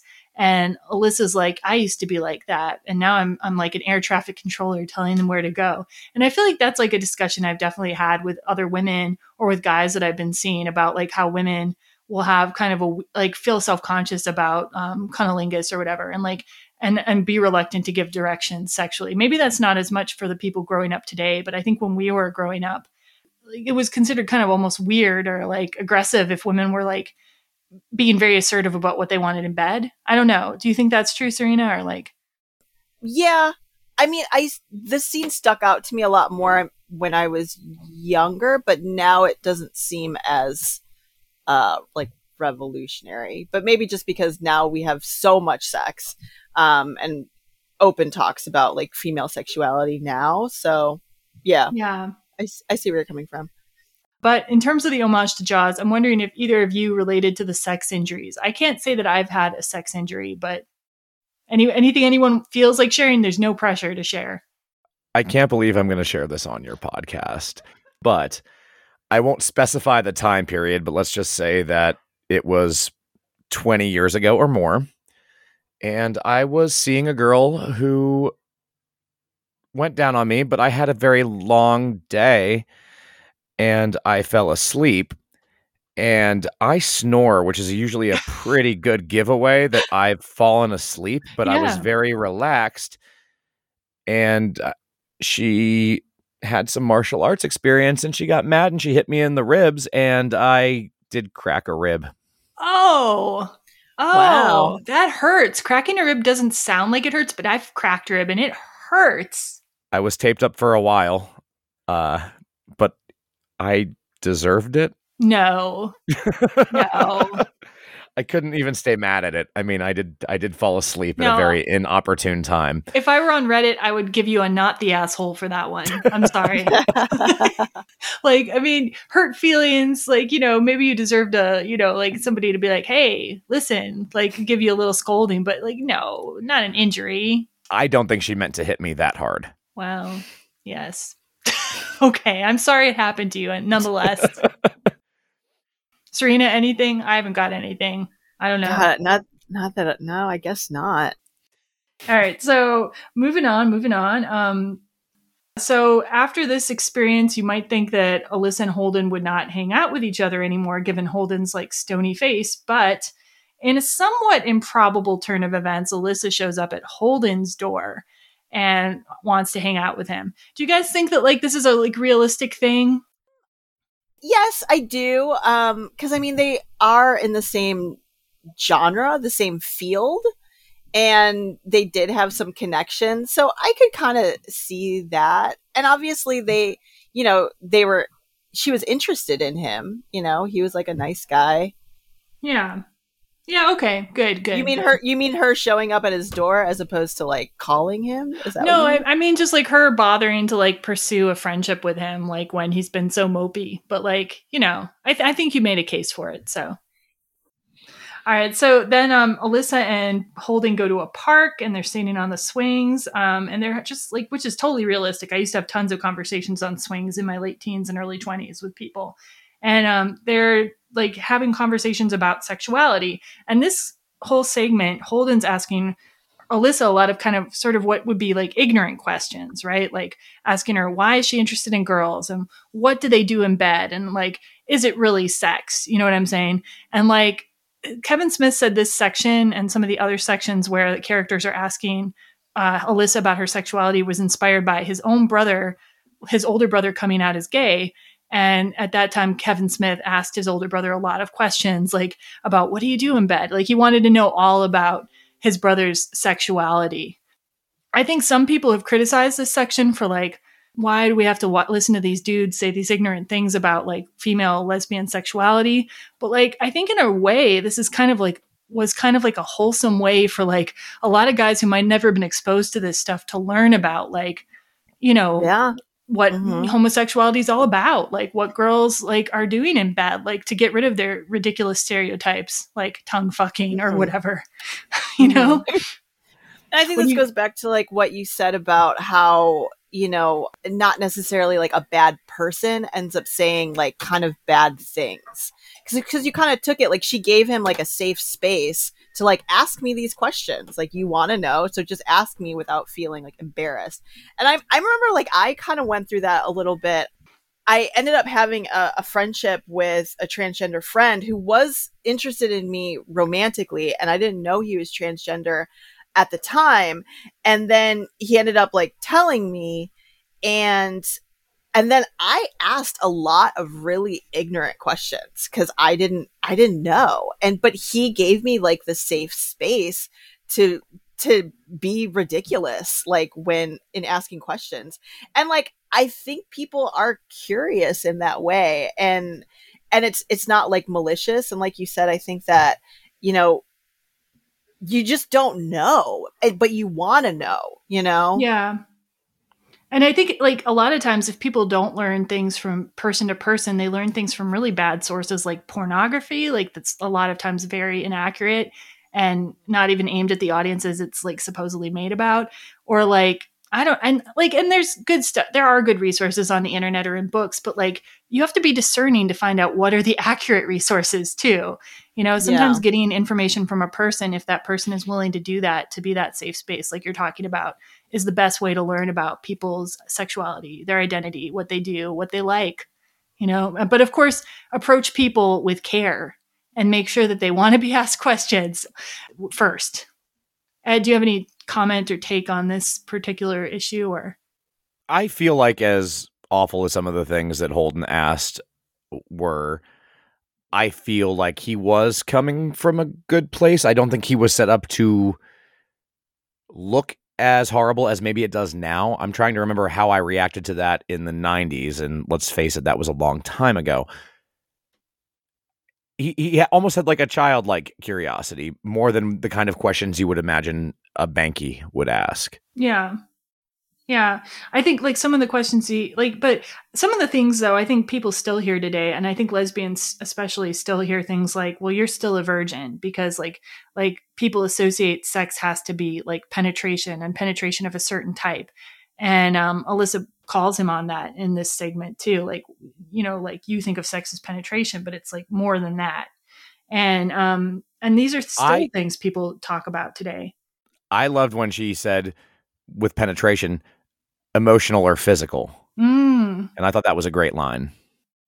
Um, and also, there's another point where she um, famously demonstrates the fisting and like how um, women can provide just as much penetration as a man if they choose to.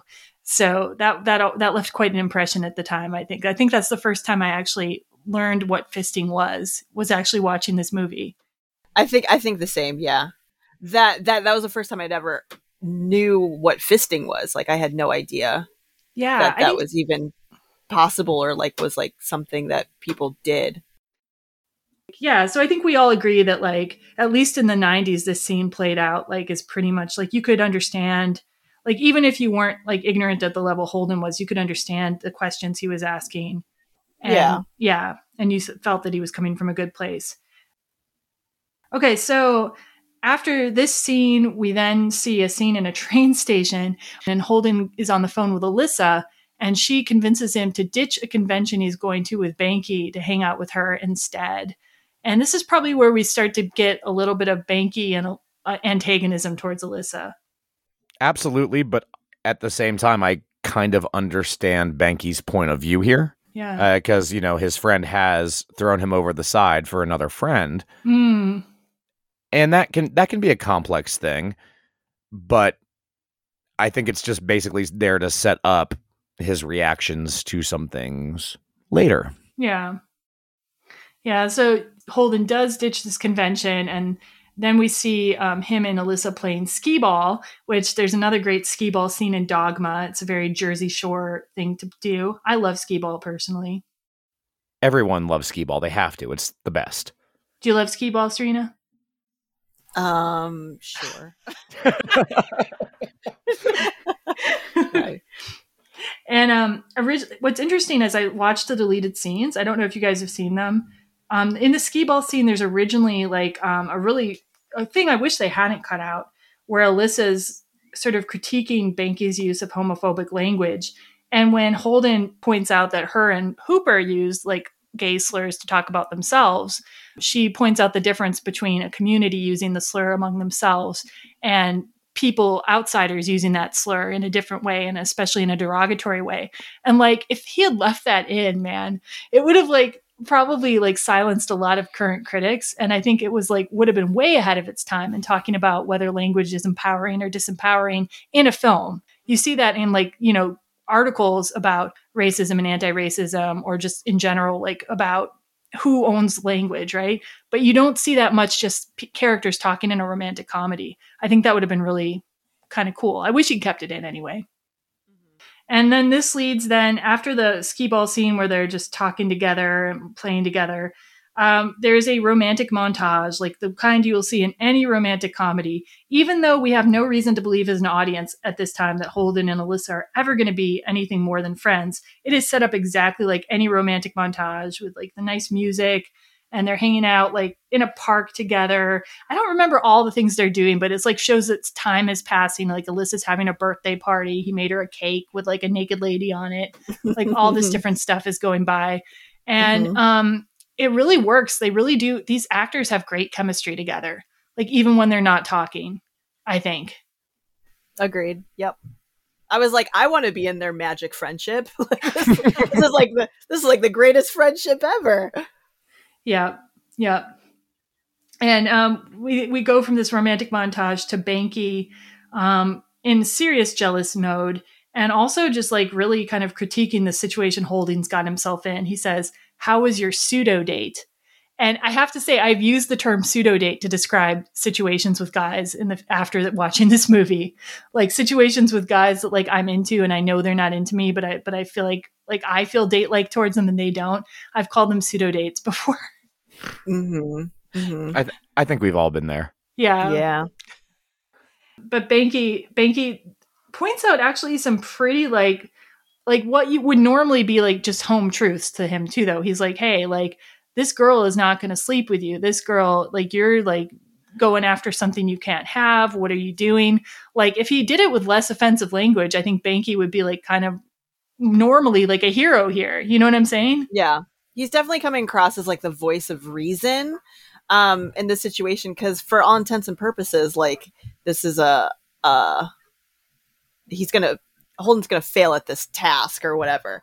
Um or he's going to get himself also, hurt or he's going to get himself hurt yeah. like it, even if he's not yeah. intentionally going or consciously going after alyssa he's setting himself up maybe to feel hurt and banky's trying to save him from that yeah mm-hmm.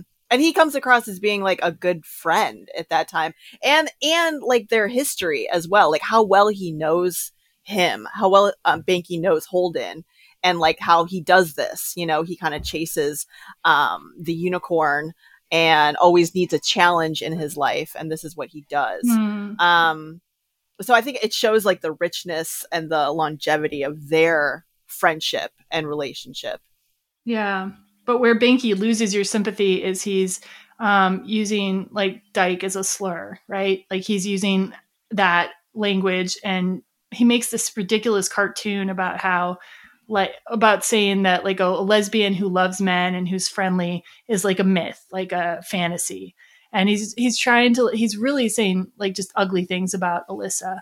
And so he loses your sympathy, but like if you really think about it, like normally the guy telling you that you shouldn't be pursuing a, a lesbian romantically would be the guy who's right. like in a, in any other movie. Yeah. Yeah. Okay. Um so all all of this is building up to this scene where so we already know that Holden is in love with Alyssa. He said this to Banky previously. And it, it all leads up to the scene where they are driving in the car and previously they were at a diner and there's this this elaborate scene where she um, haggles with the manager of the restaurant uh, for this this picture of a boat on a lake.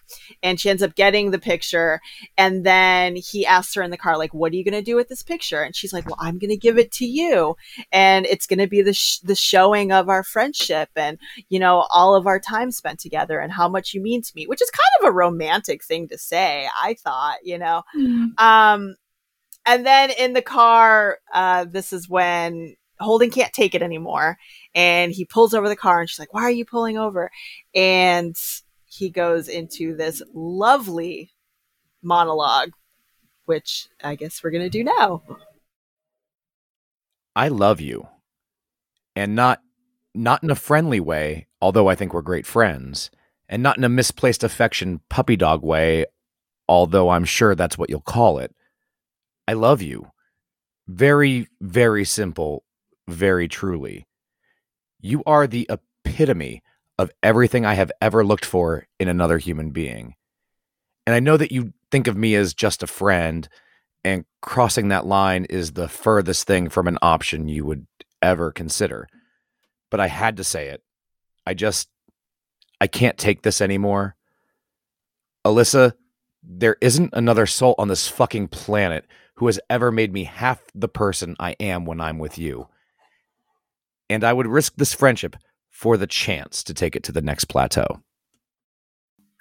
I think this scene, like for me, I it's almost like you fall in love with Holden at that point. At least I did. I was mm-hmm. like, oh, yeah. this is so like because he's like almost like kind of crying. Like there's just so much emotion in it. Yeah. And you're like, oh, this guy is in it. Like he is in love. Like so this is what I think, you know, Ben Affleck is a great actor because he's able to portray such, you know, all that emotion that I think most people have felt uh, when you Mm. are in love with someone or in love with someone that you're pouring your heart out to and you're not sure if they're going to reciprocate.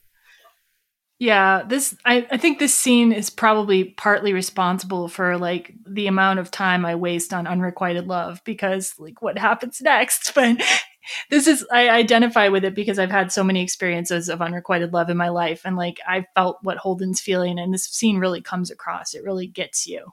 Even though like n- not if you didn't know what was going to happen next in the movie, this is kind of an obnoxious thing to say to a lesbian. yeah because he's saying i don't even i'm gonna willing to risk our friendship even so it's like she's been saying oh here's something to represent our beautiful friendship and he's like i'm willing to throw it all away and yeah if the movie didn't turn out as it did like man that sucks Yeah, there's different ways he could have phrased this where it wouldn't have been as obnoxious with that. You know, he could have been like, "Hey, I love you, and that's my problem, not yours." Hmm. You know, I mean, that's an option, but that obviously doesn't fit into this film. Yeah. And also, yeah, I think it's just true though too. Like I think sometimes when we are like when we feel in love with people, it isn't always selfless and it isn't always perfect love. It's sometimes selfish and it's like we can get self-absorbed and involved in our own experience or projection of what the other person is, especially when we're younger, you know? So I think that's part of what rings so true about this speech that it's not perfect, you know? Very much. Okay, so Alyssa is totally pissed at this point, and she gets out of the car, and it's raining, importantly, and it's nighttime, but she's not even going to stay in the car with him. She's going to run away, and he kind of follows her, and he's he's trying to like convince her that like it could work, and she's yelling at him like I I like women, like what are you even talking about? Are you are you stupid? I I don't remember the exact dialogue she uses, but that's basically the point she's trying to get across and tells Yeah. him to go home and she's gonna she's gonna walk off in the rain on her own Yeah, So he she's like she starts hitchhiking. She starts hitchhiking. He's like, "What are you doing? You're to hitchhike?" yeah and he gets all the way back to his car and then the moment the movie changes like she runs back towards him. We don't even see like we don't even see her running. We just see ben affleck standing there and when she gets to him we see that point where she's got launched herself at him and they start kissing like very passionately in the rain. Everything anybody ever wants in a rom-com right Pretty much, yeah. And I remember like I didn't know too much about like the trailer didn't give away what happened in the movie. So I didn't know they were going to hook up. So I remember like being legitimately shocked when I first saw this movie. Just being like, "Whoa, what what just happened?" Did you guys already know when you saw the movie? I feel like it was set up that this was bound to happen. Okay. I think they give you enough between the, the the friendship romance montage and all of that. It's clearly, I think, where the movie was going. I didn't Hmm. find it that surprising on initial viewing. I just was like so like I was just like so with Alyssa like hey like she's a lesbian like what are you even thinking like that I was just like shocked that like I was kind of shocked that a movie would like imply that a lesbian would change her sexuality to be with a man kind of and I guess it's more complicated we find out later in the movie but like still anyway uh, that was the experience I had at that time but I was also rooting for them to get together so it was a weird feeling of like hey wait but like also oh good do either of you feel any discomfort with it when they hooked up like initially or like Well, more in the fact that you kind of knew someone was going to get hurt, you know, Hmm. like you're you already know like, "Oh, this isn't going to bode well," you know. I didn't know that. I thought once they hooked up, I was like, oh yeah, they're gonna be fine. Oh, Jen, You're know. kidding. I know. bless your heart. Um yeah, I don't know. I it, it obviously moves the movie along. Like I, I don't know where else this where else this movie could have gone if, you know, she didn't reciprocate um his affection. So like where where would that have gone? He just would have literally been chasing Alyssa, you know, like trying to convince her to be with him. Like I don't know. Hmm, that's interesting. Yeah. Like, yeah, what would it then be about? Yeah. All right. So we see this passionate kissing scene, and then we see them like in a kind of morning after scene, but we see the morning after from Banky's perspective. He's kind of walking into their office or whatever and comes up the stairs and he sees Alyssa and Holden in each other's arms on the couch. And Alyssa like is shown to be like just wearing boxers, but we don't see any actual skin there. So, as they said in the commentary, tastefully done. Yes, yes. Holden and Alyssa still seem very happy together, like really into each other. But um, Holden goes downstairs to sit on the stoop and talk to Banky about this. And Banky's reaction is that, like, man, this is not going to end well for you. You are too conservative for this. I feel like he's probably right too. You know, from from what he knows at that time, Hmm. because he and Holden clearly have some kind of sheltered life. So there's a, there's a bunch of different scenes here. Um, one scene that's important to mention is Alyssa goes to meet a group of her friends who you know are probably also lesbians, and she's they're helping her like release her comic, like send her comic out, and they're kind of talking to her about like her new relationship. And Alyssa is very carefully avoiding using the, the word he to describe uh, Holden. And they accuse her of playing, quote, the pronoun game, which, Ed, I think you had a, a note about that. like, Yeah, it. I mean, the pronoun game line feels very different today than it did then. I'm not saying that there weren't people with gender identity and transgender things going on in the 90s, but the talk about pronouns just rings really differently in 2022 than it did in the 90s. So I found that an interesting connection between queer life then and queer life now. Yeah, like the pronoun game then was like you would hide if you weren't out to people, you would like hide the identity of your significant other um, by being vague, using they, something like that. Um, if you were in a circle that wasn't friendly to like ho- to homosexual lifestyles, basically. Yeah. Or heterosexual ones in this case. Oh yeah, or heterosexual ones in this case, yeah. And um there was apparently some criticism about this scene like, "Oh, why would her friends all be like on her about dating a guy?" But like that's weird to me because there's actually a scene in Go Fish which was written and directed by lesbian women, which is very much like this where the women are yelling at this bisexual woman for like or sorry, yelling at this woman who identifies as a lesbian for having slept with a guy like on one occasion and kind of accusing her of not being a real lesbian, of bringing disease into their community, of all kinds of things. So I think this was like a real thing. It must have been either that or, And- you know, I'm sure it's. I'm sure it still is. It, it very much still is. Uh, you know, biphobia is present in so many communities. I mean, think of this: like, as a person who identifies as bisexual, it's highly possible that somebody who is female might not date me Mm. because of that. At the same time, I might not be gay enough for a guy. yeah, like there's all kinds of like different stereotypes people definitely have about bisexual people that like you know they're not going to take the relationship seriously enough or that they're inevitably going to want non-monogamous relationships which is not the case at all. Like all kinds of things. So i think it's a very accurate scene. I do feel it's kind of a shame though that we don't see alyssa having close female friends in the movie who stick by her that's i mean maybe it would have been added a little too much stuff to the movie but still Yeah. I do. I found it weird too that not once is the word bisexual used in I this mean- entire movie. She never, at not at one point, does anyone refer to her or she refers to herself as being bisexual. Um, so, so one thing I wanted to say about that is the scene in Go Fish. They actually tell the woman, like who's being yelled at for sleeping with a man, that you're bisexual. Why don't you just call yourself that? But that woman in that scene in Go Fish, she does not identify as bisexual. Like she considers herself a lesbian, and like so that made me think about my own life because like I am a little bit bisexual, I guess, but like I mostly just say I'm straight these days or like identify more as straight these days because it's been a very long time since I've been, you know, with a woman at all. And so I guess like there's places where you can be so little such a little bit bisexual that you don't really identify with that label or that you feel like it would be false to identify with that label. So I think a person could be like mostly a lesbian and call themselves a lesbian. I think that would be fine. You know what I mean? Yeah, but I, she was pretty bisexual, like in this. And then we learned later on. I mean, she was having a full on relationship with a man, you know?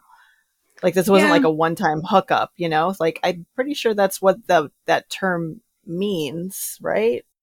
Yeah, I just wanted to I wanted to say though that like I think like there are cases though too where people could be like like that's not a label they choose for themselves. You know what I mean? Like that Yeah. they view themselves as like mostly this one thing. So, and that's the community they feel they belong to, or mm-hmm. where And- they and where their interests mostly what- lie. this is what ages this movie is that it, it's never spoken of and now i mean a, ma- a majority of people i meet say that they're bisexual in Really? some form yeah and in some way or some form or at least agree to there being a spectrum Hmm. that that people fall into Yeah. um so yeah it, i not to say that it was like a missed opportunity but it, i don't know it just it was it just was strange to me that that like never that word was never used Yeah. So, uh, in terms of then Alyssa's sexuality, Holden actually gets a little bit insecure about Alyssa's interest in him. And um, if if you guys don't mind, we could do like an every rom com theater for this. I do. You, you have a strong desire to play Alyssa, Serena. Otherwise, I can do it. i can i can do it All right. And uh, do you want to reprise Holden, or should I do Holden? I'm. Uh, I would like to hear you do Holden. Okay. So so first of all, Holden starts the scene by saying, "Why me?" And there's a little bit of joking back and forth. And then Holden and Alyssa get a little more serious, and we start a little scene here. Well, I'm a guy, and you're attracted to girls. i see you've been taking notes historically yes it's true Then why this? Well, I've given that a lot of thought, you know. Now that I've been ostracized by my friends, I've had plenty of time to think about it. And what I've come up with is really simple. I came to this on my own terms. You know, I didn't just heed what I was taught. Men, women should be together. It's the natural way, that kind of thing. I'm not with you because of what family, society, life tried to instill in me from day one the way the world is, how seldom it is that you meet that one person who just gets you. It's so rare. My parents didn't really have it. There's no example set for me in the realm of male female relationships. And to cut oneself off from finding that person to immediately half your options by eliminating the possibility of finding that one person within your own gender, that just seems stupid to me. So I didn't. But then you came along. You, the one least likely. I mean, you were a guy. I still am.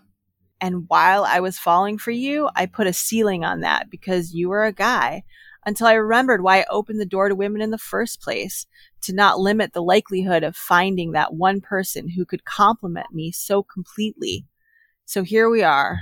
I was thorough when I looked for you, and I just feel justified lying in your arms because I got here on my own terms and I have no question about some place I didn't look.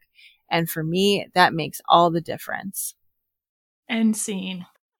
Yeah, that's like a, I think that's a really moving speech, and I think it does a lot of work to the audience to help them understand like how this character made this transformation. So, like, um, Ed, you said you feel like you went through like an experience where you were kind of like figuring out your own sexuality and stuff. Like, does this resonate with you? This speech, or like, I uh, I very much identify with the speech, although I know things change with it later and we find out more information. But that's my entire take on on love in general is you don't know who you will find that you fall in love with and it could be any variety of people and why would you close yourself off from that? I I, I partly agree with you. At the same time, I do feel like a lot of people's um, sexuality is pretty hardwired. It's like I said, like I'm I'm very open to like being with women, and yet I've only ever like been involved with like two women. It's very rare that I even find a woman attractive enough to like consider. Like it's but men, I'm attracted to so many men all the time. It's ridiculous. Like um I like so I think there is like a and I don't because I never grew up with a religion either, and I didn't grow up with as much like heteronormativity as some people do, where they feel like it's like against God or something to be homosexual. So I feel like I've always been very open, yet at the same time, there's just some sort of hardwired urge, mostly directed towards men. So I do think there are though a lot of people who are much more fluid and able to fall in love where they will. I don't know. That's my take. Oh yeah, absolutely. I, I agree with that wholeheartedly. Yeah, but for you, but for you, it's been more of an experience for you where it's like you can be more able to like see people like just as people. I guess you're saying. Yeah, I mean, Yeah. I mean, by and large, uh, historically, I've I've certainly dated more women than men. Uh, but as far as hooking up, I've always been a equal opportunity Not employer. partner. yeah. Equal opportunity partner. yes. Sorry. I shouldn't make light of it, but yeah, that's that's what you finish your mind finishes it with. Anyway. So now we're gonna come to the spoiler section. So if you have not seen Chasing Amy, um, please like bow out now if you don't want to be spoiled. All right. So this is the part of the movie where everything kind of goes to shit. Um, Banky finds Alyssa's yearbook, and we hear a story about what Alyssa was up to in high school, told from the viewpoint of a character named Coe. And I'm not going to put a recording of the story here, but what it amounts to is that Alyssa was at a guy's house one day, and the guy and his friend were like messing around with her. All of a sudden, one of them took his dick out. And instead of reacting in fear or shock, Alyssa started giving him head. And then the other friend started having sex with her at the same time. And she earned the nickname Finger Cuffs for this. And like I don't I didn't think of it this way when I was watching it in the 90s, but when I heard the guy Coe tell the story now, um after in the Me Too after the Me Too era, like immediately like I'm like if I had watched this now, I'd be like, "Oh, like how do we even know this wasn't like a sexual assault?" You know what I'm saying? Right. Like cuz like no, I had the same reaction. I had the same reaction watching it. I was like, "Oh man, this is like, um, yeah, this is like a sexual assault story." Or like, what's her perspective of it? Like, how Exactly. would she, how would she look at this story? You know? Yeah, like Um, yeah, and it's ne- very much not a sexual assault in the movie. Like like she claims it as something she wanted to do, but like if I now heard a story like that, I would not immediately jump to, oh yeah, that's totally something this girl wanted to do. I'd be like, did that yeah, girl like all of a sudden you're hanging out with your friends and y- you get an unsolicited dick in your face. Like that's like not that's like not sexy time. You know what I mean? That's like horrible. Yeah, like for mo- for a lot of women, I'm not going to say for most women, but for a lot of women, it'd be Yeah. horrible. So Yeah. I'm just saying, like the the fact that now Banky immediately jumps to like not only believing this story, but never doubting for a minute that this is like the the event, the version of what happened, now comes off really differently. So Holden hears this story, and initially he kind of says, "No, this couldn't be true. She's a lesbian. She's never even been with a man." But you can tell that he's rattled. That he also believes it at the same time, like it's got to him. And um, Banky, meanwhile, is saying terrible things about Alyssa, insulting her, accusing her of being a germ farm potentially and having STDs and like being dirty, all that wonderful slut shaming. Um, and Holden gets really mad at Banky for this, like very mad at this, but now it's in his mind. And he's you see him in a scene with Hooper um, at a like CD store or something, like shopping for CDs. And Hooper basically tells him to chill out. And like when, when Holden's like, but sh having sex with multiple partners, Hooper's like, ooh, oh, like he's like pretending to be shocked. I love that. Hooper is such a great character. Yeah. So basically, like Holden's got this on his mind, even though Hooper tells him to chill and that and like to like let it go, he can't let it go. And this all culminates in Holden and Alyssa at a hockey game. And rather than Holden just like asking Alyssa, like in private, about this thing that he heard, he starts basically interrogating Alyssa, trying to get her to give him the information, basically in a roundabout way. It was so passive aggressive. He could have been more direct. He could have been more open. He could have done it privately. But the way that he does it, the way that he's fishing, it's just insidious. Yeah. Like I think it's like I can't remember exactly what he says, but like, did you ever know anybody named Rick Derris or like and and And she she's like, "Oh yeah, Rick Derris," and she knows immediately like what he's getting. I was like, she's like, "Oh, oh yeah, what was and what was the other guy's name? Oh, what was his name?" And then she came up with it. And you could just like see his face, like, "Oh, I knew it." Mhm. Uh, this is a, actually a terrible scene. I mean, it's not. It's a great scene because it, their acting is impeccable. Her acting is great, um, as well. But yeah, this is definitely the beginning of the end of their honeymoon period. I guess you could say. well, their relationship really. I mean, like Well, yeah, yeah, that's true. Yeah. um, one note um, of interest to people who are into Easter eggs: the guy who played Rick Derris in Clerks is actually sitting next to Holden in the hockey scene. So, Oh, really? Yeah, they Oh, said that in the funny. commentary. So, like real, like super fans might be like, "Oh my god, there's Rick Derris right there." Like anyway, that's not super important um, compared to the emotional impact of this scene, though. And finally, like Holden actually brings up the name finger cuffs, and she is just like she looks like she's been slapped, basically. Like, why are you bringing this up? Basically, and then he continues to badger her until she like yells out in the middle of the hockey game something like I blew somebody while somebody else fucked me. She yells that in the middle of the hockey game. And you get one of those Kevin Smith scenes where everybody's reacting to somebody saying something shocking. She runs out and Holden follows her. And yeah, it's just a brutal scene. Like to watch a woman being badgered like that. I'm going to say something that's going to make me sound like an asshole. Let's just say that. Or unpopular. I I don't have that much sympathy for her in this in this Oh. scene. I mean, I, I, I get it, and like I yeah, I don't. Uh, we all have a past, but I feel like she's been dishonest with him from the beginning, and I feel like that like the trust is lost with him. If she had just said up front that I I had been with guys before, which is what this whole thing is, like Hmm. A maybe their relationship wouldn't have even happened because he then he wouldn't feel like quote unquote Marco fucking Polo, which is what Hooper says to him when it comes to sex, thinking that Holden was the first guy that she had ever been with.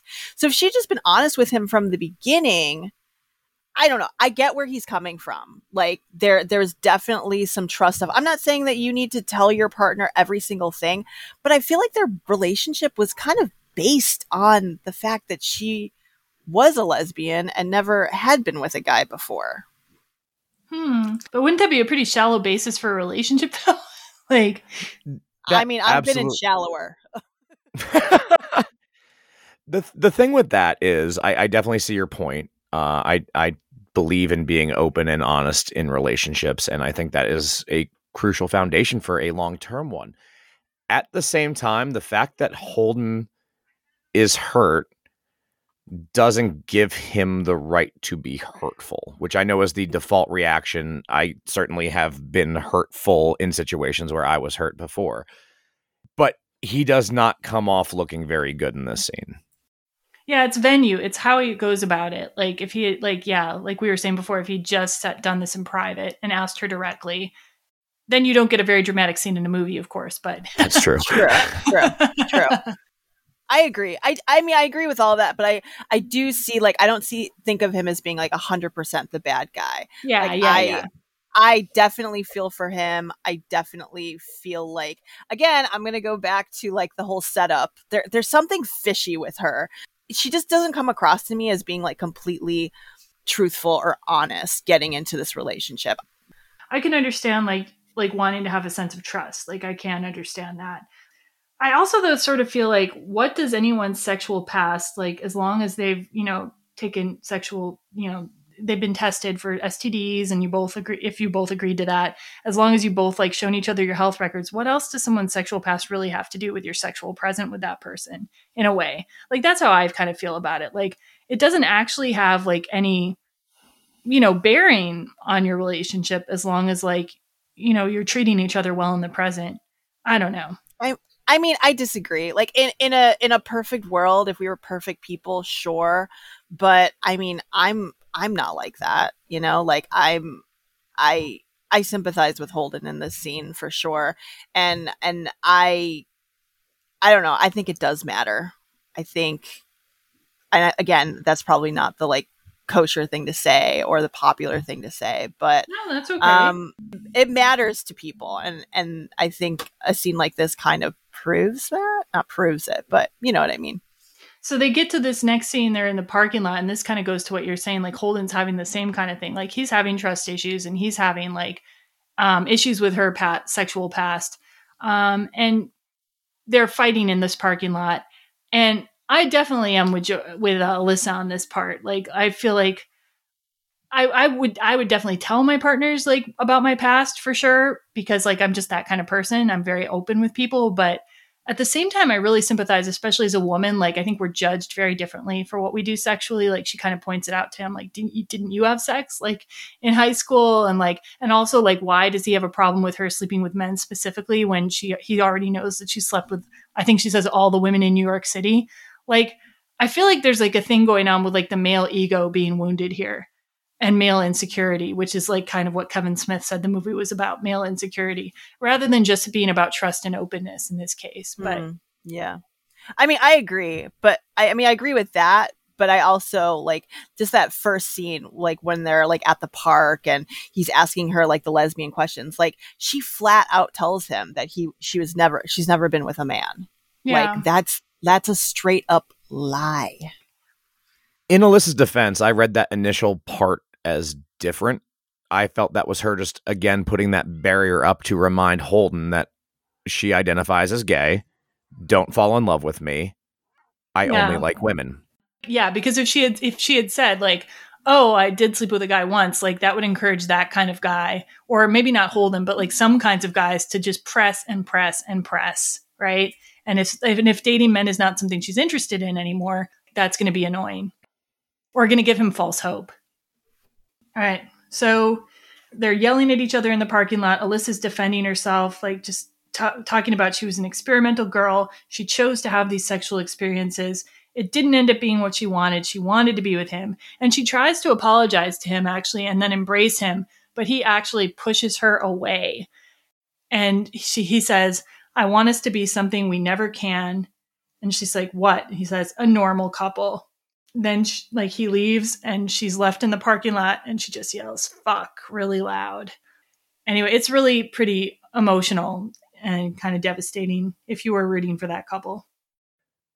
So after that, we find Holden in a diner where he meets Jay and Silent Bob, where he pays them their money for being inspirations for Bluntman and Chronic, getting their license rights money. Jay mocks the comic, saying, Snoochie Boochies? Who the fuck talks like that?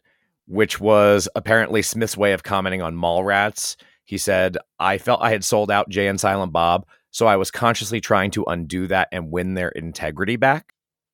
Silent Bob tells the Chasing Amy story that the movie's title comes from. He had forgotten the monologue that he had for that day, so he ad libbed the entire thing in this scene. And he tells a story about a girl that Silent Bob was seeing named Amy, who had threesomes with her ex that he found intimidating. And he admits he wasn't disgusted with her, he was afraid. And he implies that, like, all his relationships from there on out, he's just kind of chasing Amy, chasing that feeling that he had with her that he knew he screwed up and lost. Yeah. And this is a really long monologue too, like, and it's interrupted frequently by Jay, played by Jason Mewes, kind of interjecting silly things and comedy and so forth. And but you can see it really has an effect on Holden, although maybe not the effect Silent Bob intended it to have on Holden, as we find out in the next scene. I like it when Silent Bob speaks in all these um, Kevin Smith movies. When Kevin Smith himself speaks, I always look forward to it, and I think this is probably his best speech and maybe his longest in all of the movies. It was certainly the longest speech he had done to that time. I don't know some of the more recent films if he had if he had spoke more in those. But it was nice to see. Like, I don't think there was a lot of integrity to Jay and Silent Bob before that, like in Clerks and Mallrats. I think they were really just comic relief and the occasional wisdom from Silent Bob. But here, I I don't think it was so much of winning their integrity back as it was a, a real honest moment in the film. Yeah. And it's a guy kind of like a, a straight guy telling another straight guy to like uh, get your shit together, basically. Kind which, of- quite frankly, we need more of. and so, um, yeah, but Holden gets a weird message from this speech by uh, Silent Bob. Um, instead of just like, you know, saying, I'm sorry to Alyssa and like uh, trying to get her back and like in a normal way that normal people would do, um, he invites Banky and Alyssa to his house, and you see like wine glasses set up and candles set up. And he, I, this just this scene came out of nowhere for me when I watched this movie. He says that the only way they can solve the situation is if they all have a threesome together, because apparently, like, um, it'll help Banky get over his jealousy of Alyssa, and it'll help Banky with his unresolved uh, homo- homosexual longings towards Holden, which have been sort of like suggested throughout the film. But here, Holden's like saying that this is a thing that exists, and it'll give. Uh, Holden some more sexual experience so he won't be intimidated and Alyssa will be part of it so it'll bond them together. And when when when he made this speech, like man, Ben Affleck really had to sell this because even with Ben Affleck really selling this, like this came out of left field for me in this movie. for sure. Yeah. Do you remember the first time you saw this? Like, do you remember your reaction to it? No, I don't. But I mean, I had like a because I I didn't really remember the movie that well. So when this came up, when I was watching it, I was like, oh, this has just got bad written all over it. Like it just, oh, yeah. This is the cringe scene for me. I felt secondhand embarrassment for everyone involved. mm-hmm, mm-hmm. It was almost like I, I mean, I don't know what the intention was. I mean, it's almost it was almost like bad writing in some ways. It was like they were just like, how do we wrap this up? Um, but it was just such a unlikely scenario. Like, who would think that that was a good idea? You know, like Holden had always been seemed kind of like level headed and smart, and this just seemed like the dumbest idea ever.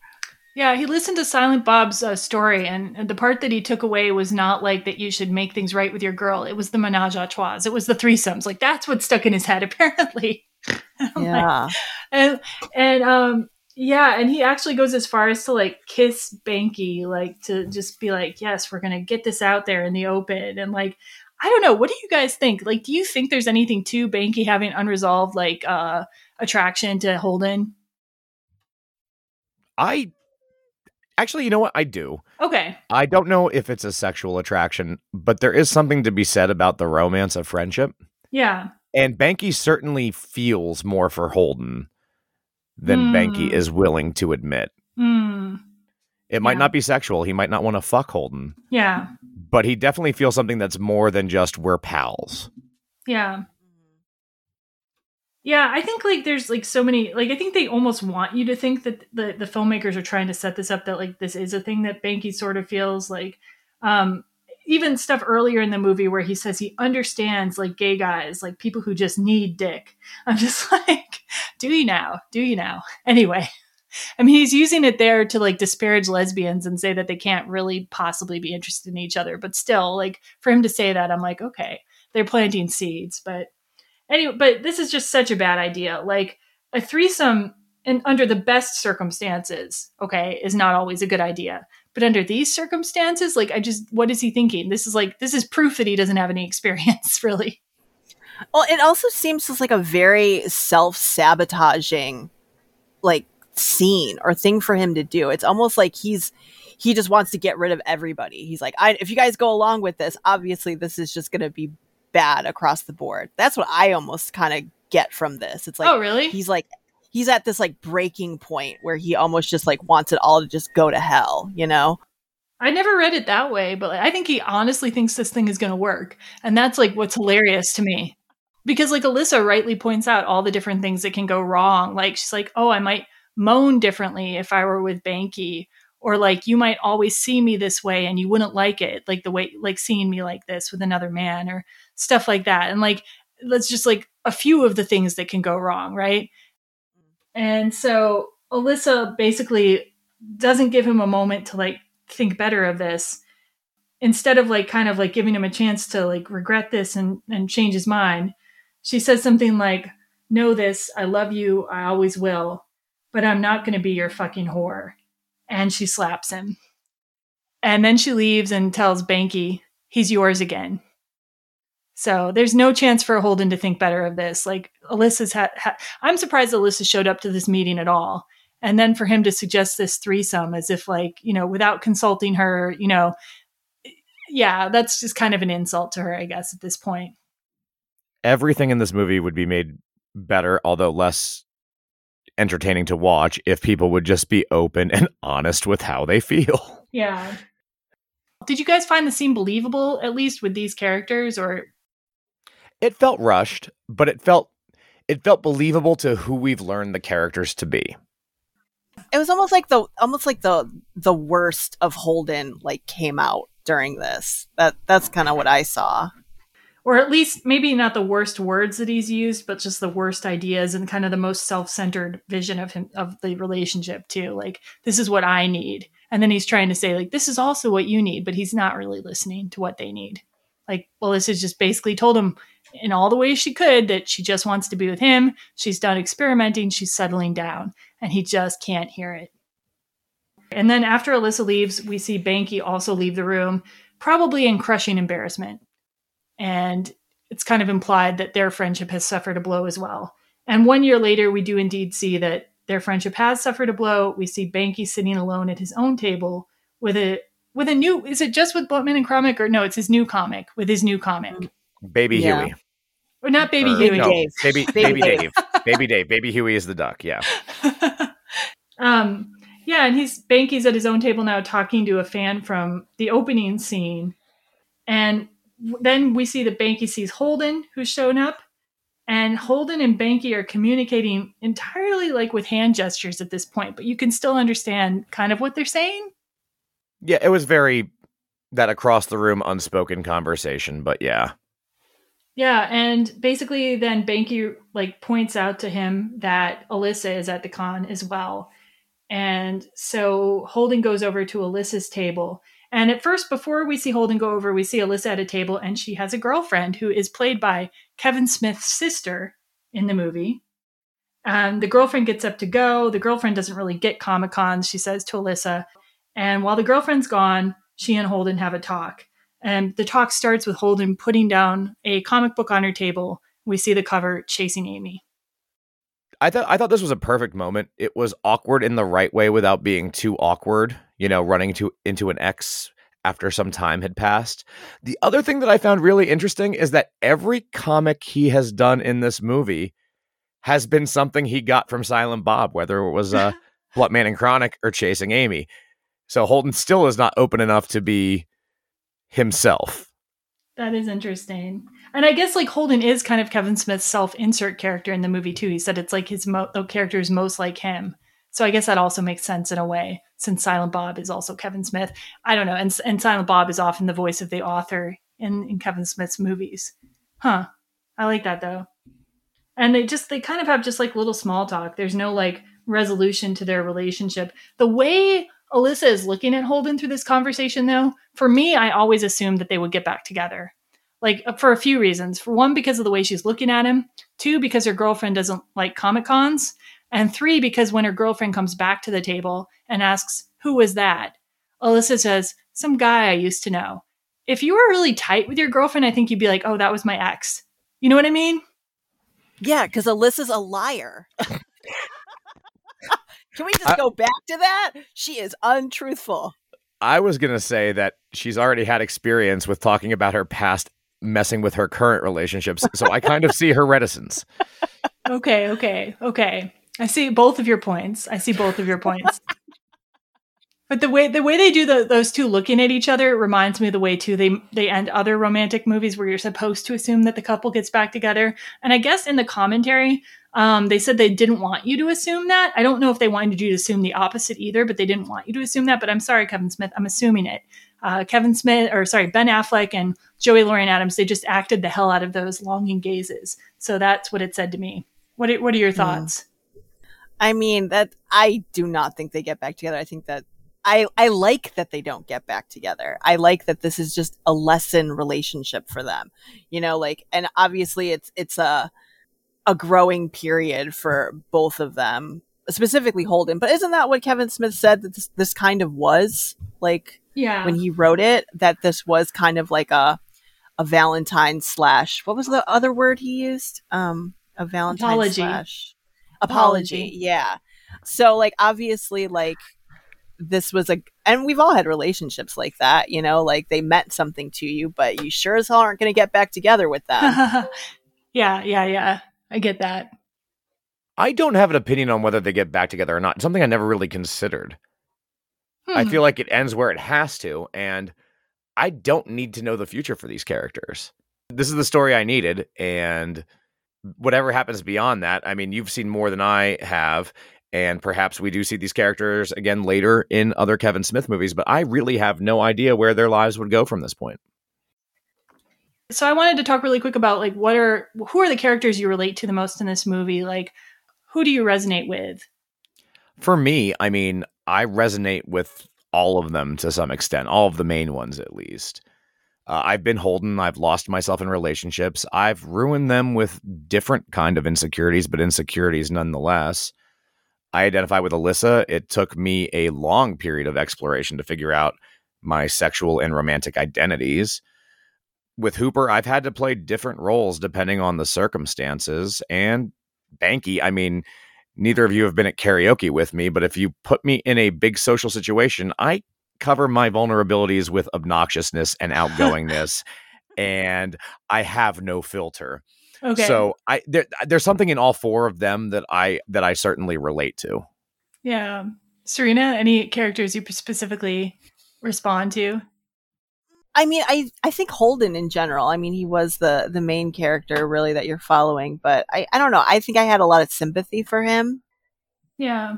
I think I think Alyssa is my strongest like character that I relate to, and I think it's because I, I can really identify with being a woman who is being shamed for eh, the choices she's made and sexually and like and but being at the same time being like a person who's very warm and affectionate like i love that alyssa is portrayed that way that a woman's allowed to have both of those aspects. And so i really relate to that still. Um i do agree serena that she should be more honest but but i i can understand like i certainly like when i get involved with people i'm honest with them but i've certainly hid parts of my identity from people in order to not be judged. Um and i also relate to holden with the unrequited love but I really like Hooper more and more every time I see this. And I wish there had actually been more of him in some ways. I don't know if it would have really served the film to have much more of him, but he was a great side character. Yeah, he's a joy to watch. And any favorite scenes or moments or bits of dialogue in the movie? Just like the long monologues, like whether it was like Alyssa's monologue when she is telling Holden like why she chose him or Holden's monologue about, you know, how he feels about her, about Alyssa or um, Silent Bob talking about chasing Amy. I think those were just really well written and they held your attention and they they were just um I don't know, good scenes, you know. Yeah. For me, uh, because it is a Kevin Smith film, my favorite scene is at the end, the unspoken conversation that Banky and Holden have across the convention. Just because there's Kevin Smith films tend to be very talky, and to express that much without actually saying something was a real sign of growth for me. And also, as a side note, we mentioned Joe Quesada and Jimmy Palmiotti earlier in this. They are the guys he's that Holden is standing behind as he and Banky are having that silent conversation. Oh, that's cool. And I think for me, like right now, like when I think of the scenes that give me joy, it's anything with Hooper in it. And it's like, I love him. I love his character. I love the actor. So good. And then also the Jaws homage. I love that scene. Um, yeah, I like nerdy stuff, I guess, like nerdy little homages to other movies and stuff like that. And, and talking about Star Wars and thinking about it in new ways. Okay, so finally, we're going to get to our double feature recommendations. And my first double feature recommendation is to watch Kevin Smith's first film, Clerks, um, from 1994, on the off chance that you are listening to this podcast and you have not watched it already, because I'm sure a lot of people listening have. Um, it's just a great example, you know, of 90s Gen X filmmaking. It's not really a rom com, which is why we're not covering it for this series but I think it's an essential piece of understanding what it was like to grow up in the 90s and especially to work in retail. And it has so many great pop culture reference scenes and just funny moments. It has also got a lot of like crude humor. If that's not your thing, you might not be into it, but I, I love that movie. And to me, it's kind of tied with Chasing Amy as my top Kevin Smith film. And actually, a good triple feature would be to watch Clerks, then watch the next movie I'm recommending, Go Fish, from 1994, which the star of that movie, Guinevere Turner, was one of the inspirations for this movie. And it's a Go Fish is a very different movie from Chasing Amy, but um, if you want sort of like an example of like lesbians telling their own story, expressing what it's like to be in their community from their perspective. I think you could not do better than to watch Go Fish from 1994. And also, this is a film that Kevin Smith had clearly seen and admired because they were coming up at Sundance together. So it would be a good film to watch. Third, I'm going to go ahead and recommend Jersey Girl, which I just watched yesterday. I had never seen that before. Um, just because it's another um, Kevin Smith film where Ben Affleck is playing kind of a romantic lead. Although Jersey Girl is more of a family like comedy drama. And it was really sweet, I thought. Like I'd always heard it was like a bad movie, but then I watched it and I was like, no, this movie's really sweet. It made me cry at one point. Ben Affleck's playing opposite like Liv Tyler and like George Carlin. George Carlin is amazing as the dad in this, in my opinion.